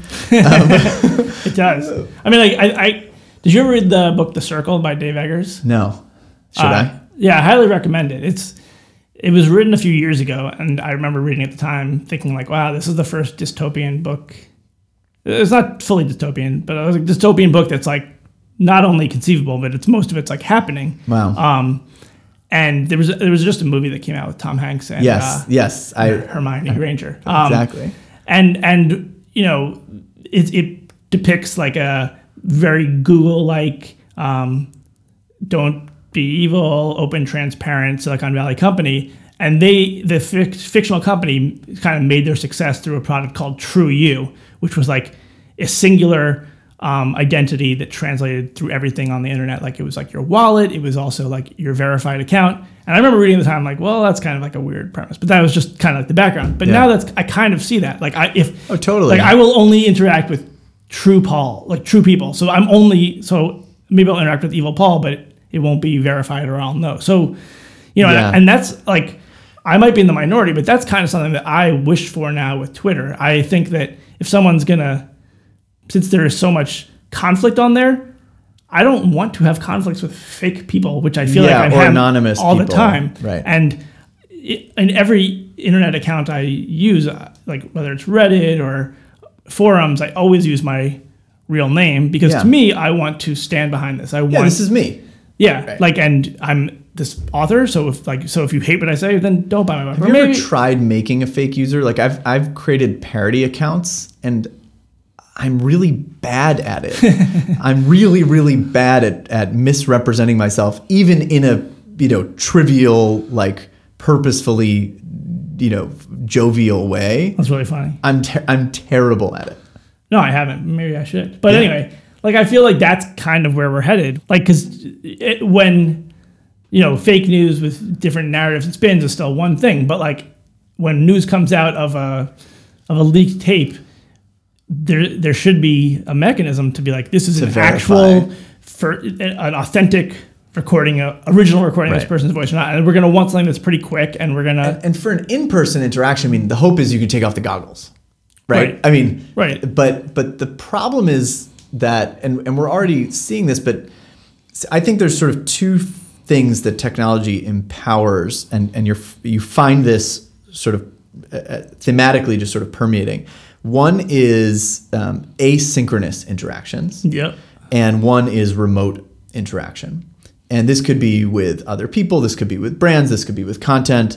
You know, a simple example is if you wanted to watch a TV show, you had to watch it when it was broadcast, and now you can watch it anytime. So that's asynchronous. You Yeah. know, um, if you wanted to see a performance, you had to be in the theater physically, but then television allowed us and film allowed us to be non, uh, you know, to remotely consume content, and then you just sort of follow that out and out and out. And and communication platforms are the same way. You know, the phone is remote but synchronous. Um, Right. texting, But the text is exactly asynchronous. is asynchronous. I think that's why a lot of people prefer it because you are not on the spot Yes. unless you want to. Yes. And so even when you think about virtual reality and, and so the remote piece is clear, thinking about how asynchronous, uh, you know, consumption um, and creation uh, play into that, it, it's a little hard to to imagine what that means. Um, but that seems like it's a lot harder to verify, right? Now, if something was pre-recorded, you can't verify with your own five senses. You Right. it only exists in the world. Similar Right. to just watching a video clip today. Like that already Right. happened. I'm not there. So all I have to go on is is this. And and you recommended another book to me recently, which I, I only just started. You recommended to me because I tweeted something along the lines of if all of the news that I read, you know, the so-called fake news like the New York Times, the Oh, Washington yeah, Post, yeah. and and uh, and the like, um, and and you know what I consider sort of mainstream real Yeah. news, um, Wall Street Journal, whatever. Like, if that all was fake, how would I even know? Right. Like, what frame of reference do I have as just an individual? I'm not spending my life doing independent investigative journalism to verify Right. the stories I'm reading. How would I even know? How do I even know um, that that I'm not just subscribing to some you know larger Right. conspiracy as some people literally think I'm doing? Right, right. Um, and and that's a very strange thing to really think about. And it seems like that problem's only going to get worse. Yeah, it is. I mean, I mean, we can end by talking about that piece that I sent you that was like, this is how fake news happens, and it's a story about um, Palmer Luckey, the founder of Oculus, um, and a controversy stemming from a political donation that he made for ten thousand dollars in September. Um, and I think that lo- it was a political contribution to a pro-Trump organization, and that alone probably would have led people to feel a certain way about him, especially at the time, two months before the election. But what was reported was absolutely not reflective of reality, and then a very inaccurate initial report with a very sexy headline that wasn't even really backed up at the piece, but that's how these things work. Over the course of 48 hours and exacerbated through social media, it just morphed into this complete fiction of Palmer Luckey was funding a racist, hateful, misogynistic troll army. And really, what he did was fund a pro Trump organization that at that time had put up one billboard, and their plan was to put up things in the real world, had nothing to do with the internet. Maybe you can argue they would have done these things. My research and interviews with them say otherwise. But regardless, it was But reported as if he had done this thing. And it really changed the way that people thought about him. Uh, a lot of people called for his firing. And he, you know, to have people call you a Nazi, strangers and cu- long-term customers saying they regret this thing, that's crazy to me. And these are all, or not all, uh, most of them are mainstream outlets, n- not the New York Times, but Yeah. um, like so. I think that um, I think that it's completely terrible what President Trump does with calling these outlets fake news because he doesn't actually explain why they are fake or what they got wrong. But I can, I think I kind of see what he thinks is fake news, where you take a kernel of truth and then you just pop it however you want it. And then after one person does it, another outlet reports on it and they want to make their story get more clicks. So they're going to make their headline a little bit ris- more risque. Mm-hmm. And then, and, and, you know, in the course of, as, as somebody who's researching this and doing interviews with these people and paying close attention, I, I see that this is inaccurate and fake. Um, you were able to independently verify the authenticity. Right. But And, most people don't have that sort of access. and, and most people shouldn't. Like, um, I And think for, it's a, and for this one story you had it, but for every other story you don't. right and readers they should they should tr- like they should be able to trust the, the, these media outlets it, sh- it should not be incumbent on them to do research but it sh- shocks me and scares me how much these reporters are putting out stories that are not true um, and their defense like when i've reached out to them and been like why did you say this this was this is actually not true you're a re- reporter that i tend to like and then they'll link back they'll tell me like oh this place reported it Right. So they're just piggybacking and piggybacking. Right. And probably the first one is just someone that was reading random people's tweets. Like, you know, these aren't verifiable sources at the beginning of the chain, and then they all just sort of clone each other. Right, It's like a copy and- of a copy. and like the the craziest thing to me is i you know i i do feel a sense of like one you know feeling like there needs to be a crusade to correct this and i have this unique example and i have seen prior to that a ton of stories about whether palmer luckey or brendan iribe the ceo or people that i am actually talking with on a daily or weekly basis and what is being reported is not accurate. It's close enough, but it's not accurate. And if if that's happening to the one experience that I know, how often is that happening with other experiences? And I, I that just uh, it- really it scares happens- me.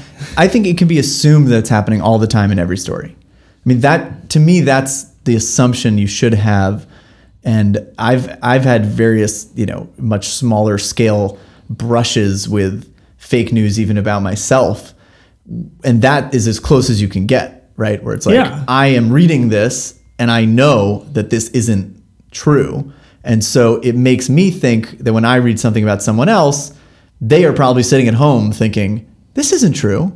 Um, this is exactly the sort of tweet that'll get you in trouble, by the way. Like, maybe President Trump is right about fake news sometimes. Quote, Blake Harris. Um, Yeah. You know, and because Well, but my Again- big problem with President Trump in that regard, aside from it just being like um, kind of a condescending dictatorial like phrase, is I would not really object to that if he provided examples and said, "Here's I called the story fake news. Here's six things that it has wrong. Here's what it actually is right." And and and would I d- differentiate between him and someone like Palmer Luckey or anyone else, whether it's you? Um, he is a public servant, so I do think that the onus is on him to correct it. I don't Of necessarily course. think if something's like No, the the, Like, it's not the media if- doesn't exist to like put checks on me. Right. They but they literally exist to put checks on the government. right. Um, so so I do think that like you could say, well, why should he correct it if it's wrong? What like? But it's also why should he reward But it's bad also uh, you know he picks and chooses, and clearly there are partisan lines where he says this is real Sure. news, this is fake news. It's so transparent. Um, but imagine if he said, you know what? No, all media is fake in the sense that it is completely overhyped. There's such insane spin. There's no sort of um, accountability or regulation around fact checking. You can print something today, tomorrow retract it. There's no penalty, but Yeah, that no first penalty. story mm-hmm. will That's carry on in perpetuity. And this is true across every news organization that I can think of, all the way from the Washington Post to Breitbart News or whatever. Right? If you said something really and, and gave specific examples and whatever. You know, to me that is that sounds like a real problem. That sounds like something that actually everyone should agree is a problem. And the solution's unclear, right? Because so what what do you want? State sponsored media that claims to be truthful? You know what I mean? Like that that also sounds like a terrible idea. And so, you know, when you have a free press that uh, are in the, you know, run by private citizens for profit, um, it almost seems like this is inevitably where you end up. Well, it's the, it, we- it's inevitably where we end up because you said it's for profit, which it totally is, and no one's willing to pay for news. I mean, when everyone after President Trump was elected, everyone's saying, "Oh, we need to go back and read about 1930s Germany." Yeah. Um, and I don't know how accurate that word is or not, but I'm never that. I always encourage. Do you listen to the Waking Up podcast at all, Sam Harris? I recently started. okay that's a whole rabbit hole and we can we can talk about it but but there's a recent episode called the road to tyranny and um, i forget the name of the guy but he he just wrote a book basically about Yeah, it was like 20. yeah like how how a democracy devolves into into a, a dictatorship and and he wasn't explicitly saying that's what's happening now it's simply to call out the fact that that how easily that can happen and, and he was citing these jewish newspapers from the 1930s that said you know even the in austria even though hitler was elected obviously he's not really going to do all those things that the nazi party says they're going to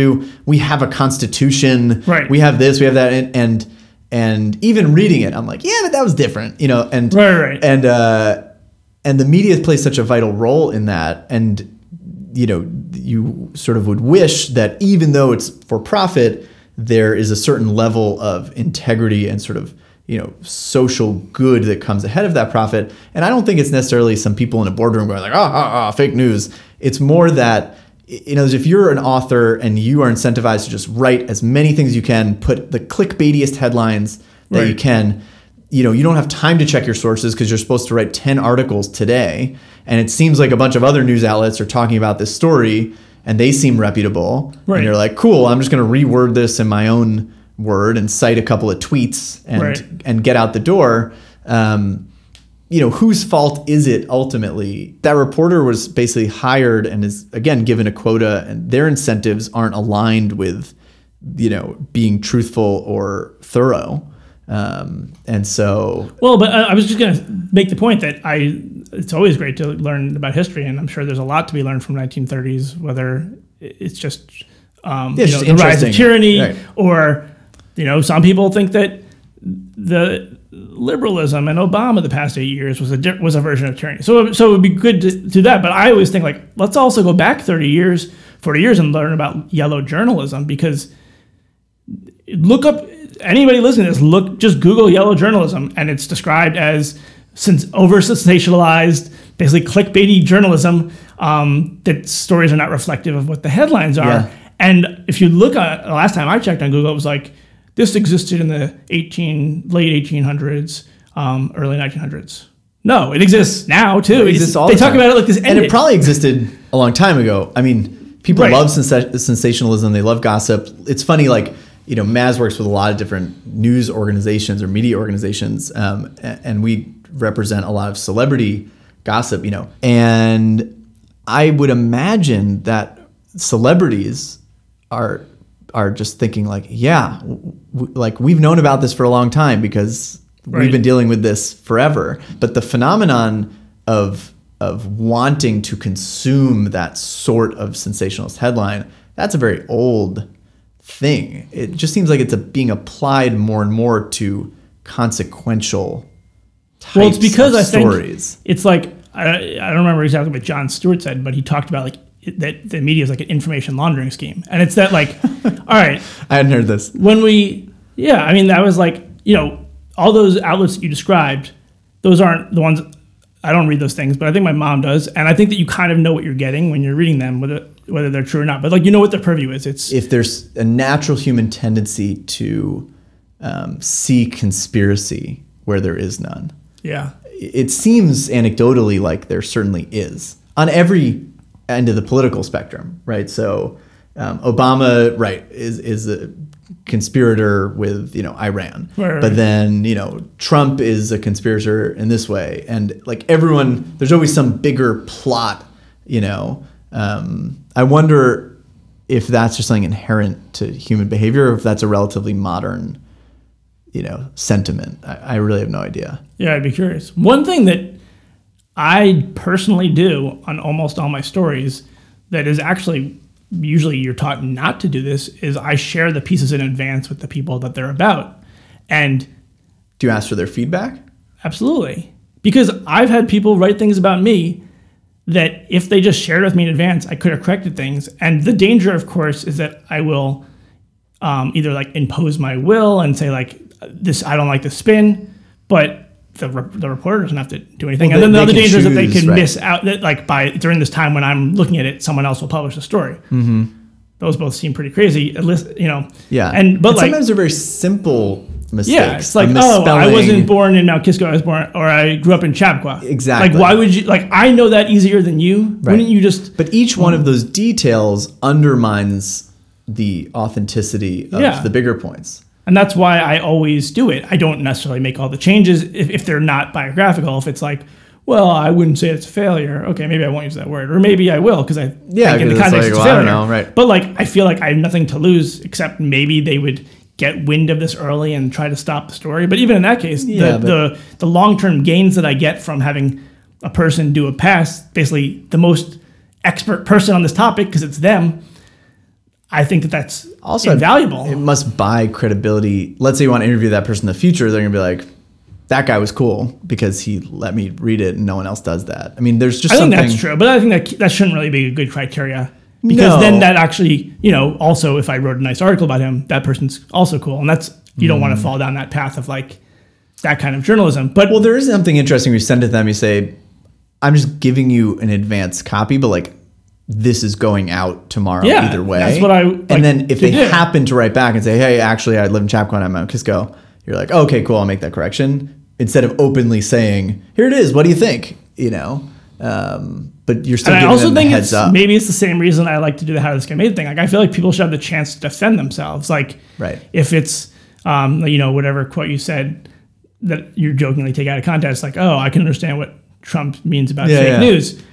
Why would I know that people say like they try to get a quote from me, but like instead of all you want me to do is send you two sentences that you're going to throw in your article. But if if you actually take 15 minutes for me to say like, well, here was the context of how I said that, so Right. your article seems really insincere that like Blake slams the news. Like, no. So you can do, you know, it's more work for you to fix it. Yeah, but yeah. Why would right, you not want A to? good journalist is supposed to try to get the opposing side. A lot of times you'll see in the story, we reached out to Blake Harris for comment, but Yeah, that's such garbage because I see that know, too like- with the Oculus guys. They reach out like an hour before. These guys are at work. What, Right. How It's are like, they "Oh, we respond? tried. And then the way, and then a lot of times the way they frame it is like we reached out to this person, but they refused to comment. Yeah, it's like, but what? they didn't refuse. They were at work. What are you talking Right, about? right. They didn't see your email till tonight or whatever. Yeah. That's that's that's sneaky. That's bad. It it is funny. Um, just thinking about this. Is sure. So even if you comment, you send them uh, those two sentences. They they edit it down to like three words, and you know even your rebuttal or defense ends up being out of context. Like It's almost not worth it. you trying to add the context just adds less context or different or wrong context and it's something i actually thought i, I, I was critical of obama uh, tweet by paul kennedy like, you know unfollow um, Paul Kennedy thinks Obama secret I, I always worried about Obama um, in that even in like the debates that he would have with McCain or, or then with Romney or, or Hillary um, back in the day. And you could tell that the question was framed in sort of like a black or white A or B. Are you for this or are you for that? And everyone would sort of, you know, the other candidates were always like, the da da da because da da da, like some little sound. And he would say, always something like, well, you know, it's a nuanced issue and there are many Right. shades of gray. And, and, and, you know, he was, it was a, it's not like a unique criticism. He was, a lot of people say he's too academic in his approach or, you know. Right. Well, and I um, think in the end, probably you and I appreciated that because most things are really nuanced. Well, exactly. Whereas the Trump thing is- does a great job of saying, Yes. nope, it's A. Yes. Positive, it's A. Don't need to back it up. It's and, A. and that's where I was And going better with it. that where we are right now, not only with Trump but in general, might be sort of a swing of the pendulum in the other way. In other words, where it's a backlash against the nuance. It's a backlash against the context. I don't I don't need all that. I don't have time for it. It's too, you know, soft or, or wishy-washy. I just really do want someone that says, it's A, trust me, it's A and and uh, and I wonder if that's sort of inevitable, where the pendulum just sort of swings back and forth between those sorts of modes, um, not necessarily just between black and white and gray, but in all ways, you know, where where um, people just get sick of whatever the the status quo is, and anyone that thinks this will just be the new way forever always ends up disappointed.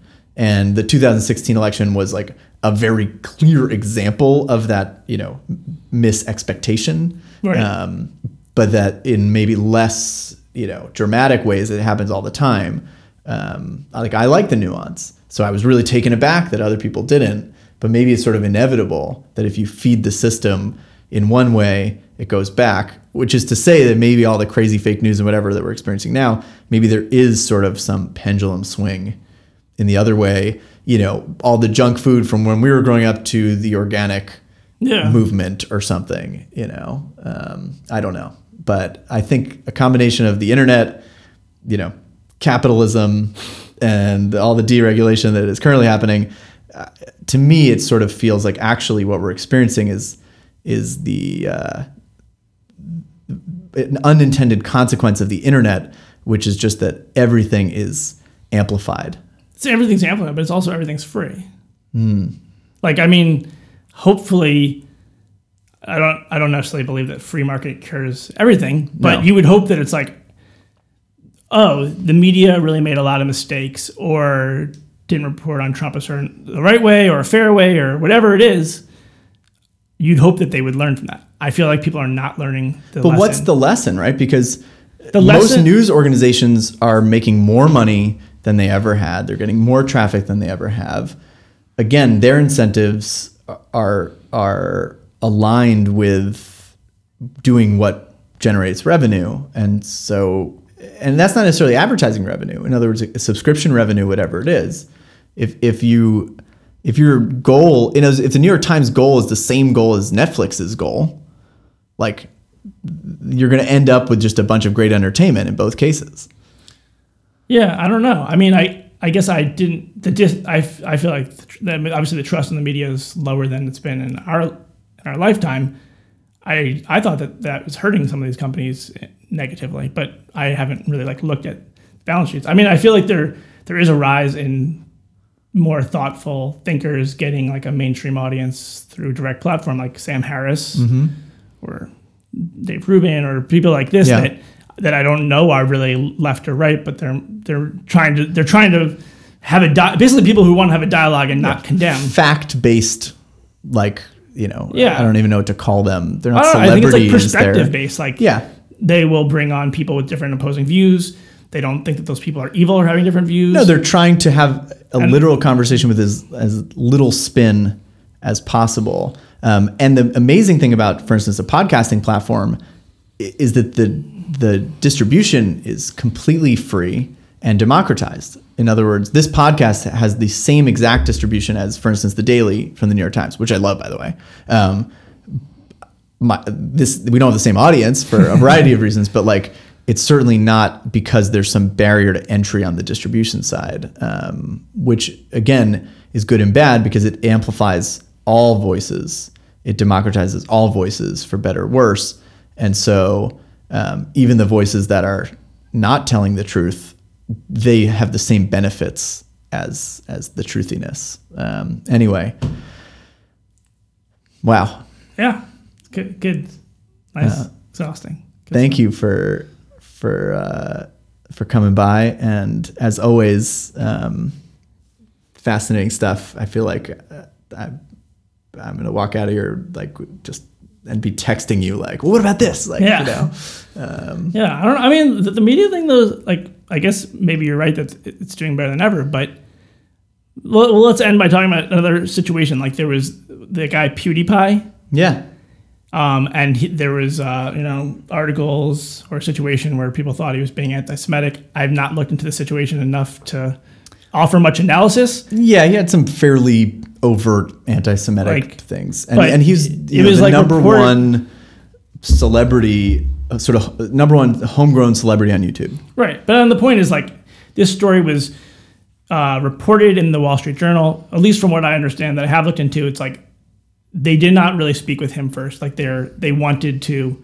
um, maybe cause a reaction, but maybe it's deserved. But anyway, the point is like PewDiePie has f- 44 or 50 million f- subscribers on YouTube. The Wall Street Journal has like 2 million readers. So if they're not like, he's more powerful than them. And he actually fought back and used that leverage. Again, I don't know if he it was a good fight for him, but like I think in the end, maybe he got kicked off YouTube, or or at least like advertisers pulled out, or there was, there was some But- but, like- tangible consequence. but it, it probably wouldn't be as big of a consequence. I mean, he has leverage in that, and Yeah. that's if if legacy media is not seeing, oh wow, this random person who maybe did something wrong or maybe didn't, actually is trusted by a lot more people than us. Yes, Like that's the, what I'm talking about with. Well, that's like, that's interesting. eventually, it's it's the democratization of trust, right? it's true. It, it, it's and maybe that is Definitely true because we don't believe in experts anymore. Everyone's opinion is equally valid because like, what I notice is that people use a few outliers and base that as the norm. So if there are some articles that are actually like completely false or inaccurate, not just spin, but like misleading, people now believe, oh, well, that's how every article from the New York Times is. So if you mess up once, yes, it's everything. yes. Well, And sim- if Alex Jones like- is right once, then of course he's always right. yes. Well, And that's really weird to me that again, it's it's doing away with the nuance. It Right. can't be this and that. You can't be right sometimes and wrong other times. You can't be you know pro left sometimes but critical of the left other times. Um, it, it, it's this all or nothing mentality. Like which side are you on anyway? Right. Um, and and that whole thing. Uh, I don't know. It's like a feeding frenzy, and and people love it.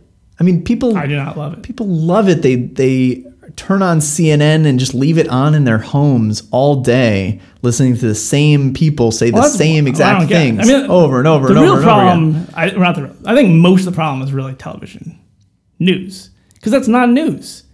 Even if you think the New York Times is fake or Breitbart is fake, it's at least a singular 500 word story that's there or not. But then when you bring up that story every 10 minutes on CNN, get this guy's commentary. That's like because a lot of the things, the outrage I see on Twitter is this story is not getting covered enough, or this story is getting covered too much. And Right. it's not outlets. They're, it's not uh, digital Yeah, outlets. yeah. It's, it's it's television. Well, TV still right rules supreme in that regard. But I mean, but again, the incentives if if a sitcom and the news have the exact same incentives, again, I, I believe what you end up with is is optimizing for entertainment in all cases. I mean, But- for but instance, but I think that I, have met producers at Fox News that clearly say like you know we aren't going to report something that's false but we will present it uh, knowingly you know but we will present it as sort of as sensationally as we possibly can um, and and to me you know it, this is really random anecdote but one of my first jobs after college was as a paralegal at this giant law firm and i'd considered being a lawyer which I, I decided against very quickly. I knew being a paralegal would suck, but I thought maybe if the lawyers seemed cool, then that anyway. But what they ended up doing is realizing that I that I had a background in design, and so I would design the PowerPoint presentations for the courtroom. And this was like patent litigation, like nonsense IP stuff, and my presentations were like super polished and well designed, and I was thinking how unfair it is that you know you don't just go into the courtroom and present like here are the facts and the other side says here are the facts and then there's a decision. But that there's this presentation layer where I had cool animations and all the fonts were really nice and the typography and, Right. and all you know and then and then maybe the opposition's deck you know was just like using the boring PowerPoint templates or something. And of course the the lawyers I, I inquired about this and they were like yeah but it's the same as as the presentation of of a of you know closing argument uh, it's a performance. It's not just a written statement Right. or something or a bullet point list you know and that that's part of the process. And i think it's the same with the news. In other words it's the presentation layer that ends up being where where it falls apart. Even if it's not overtly lying or misrepresenting facts it's you know you can call it spin you can call it perspective you can call it context um, just choosing which headline to run you know could completely change the the Absolutely. context um, and again all those incentives are to get people to watch or get people to click or get people to read get people to come back again get people to share uh, because those that's where the business incentives are and it's really hard to imagine how to incentivize the businesses otherwise um, other than people deciding we will pay for quality, we will pay for integrity, Right. we will pay for non sensationalism, and someone carving that out as a new model, as a new incentive. Um, and, and I'd like to believe that there are organizations like the New York Times, Washington Post that are that are specifically doing that, um, but they're all guilty of it to some degree Right. because ultimately they still need to draw people in and they're competing with the junk food you know um, i don't know tricky tricky business that's why i like to just provide technology platforms and not actually Yeah, create give it- content Give the tool. yeah All right. Well, this exactly. feels really fitting for the longest day of the year. wow good call June 21st. longest podcast for the longest day um, thank you blake seriously for uh, for taking the time and um, hopefully uh, we'll chat again soon All right. Sounds good, buddy.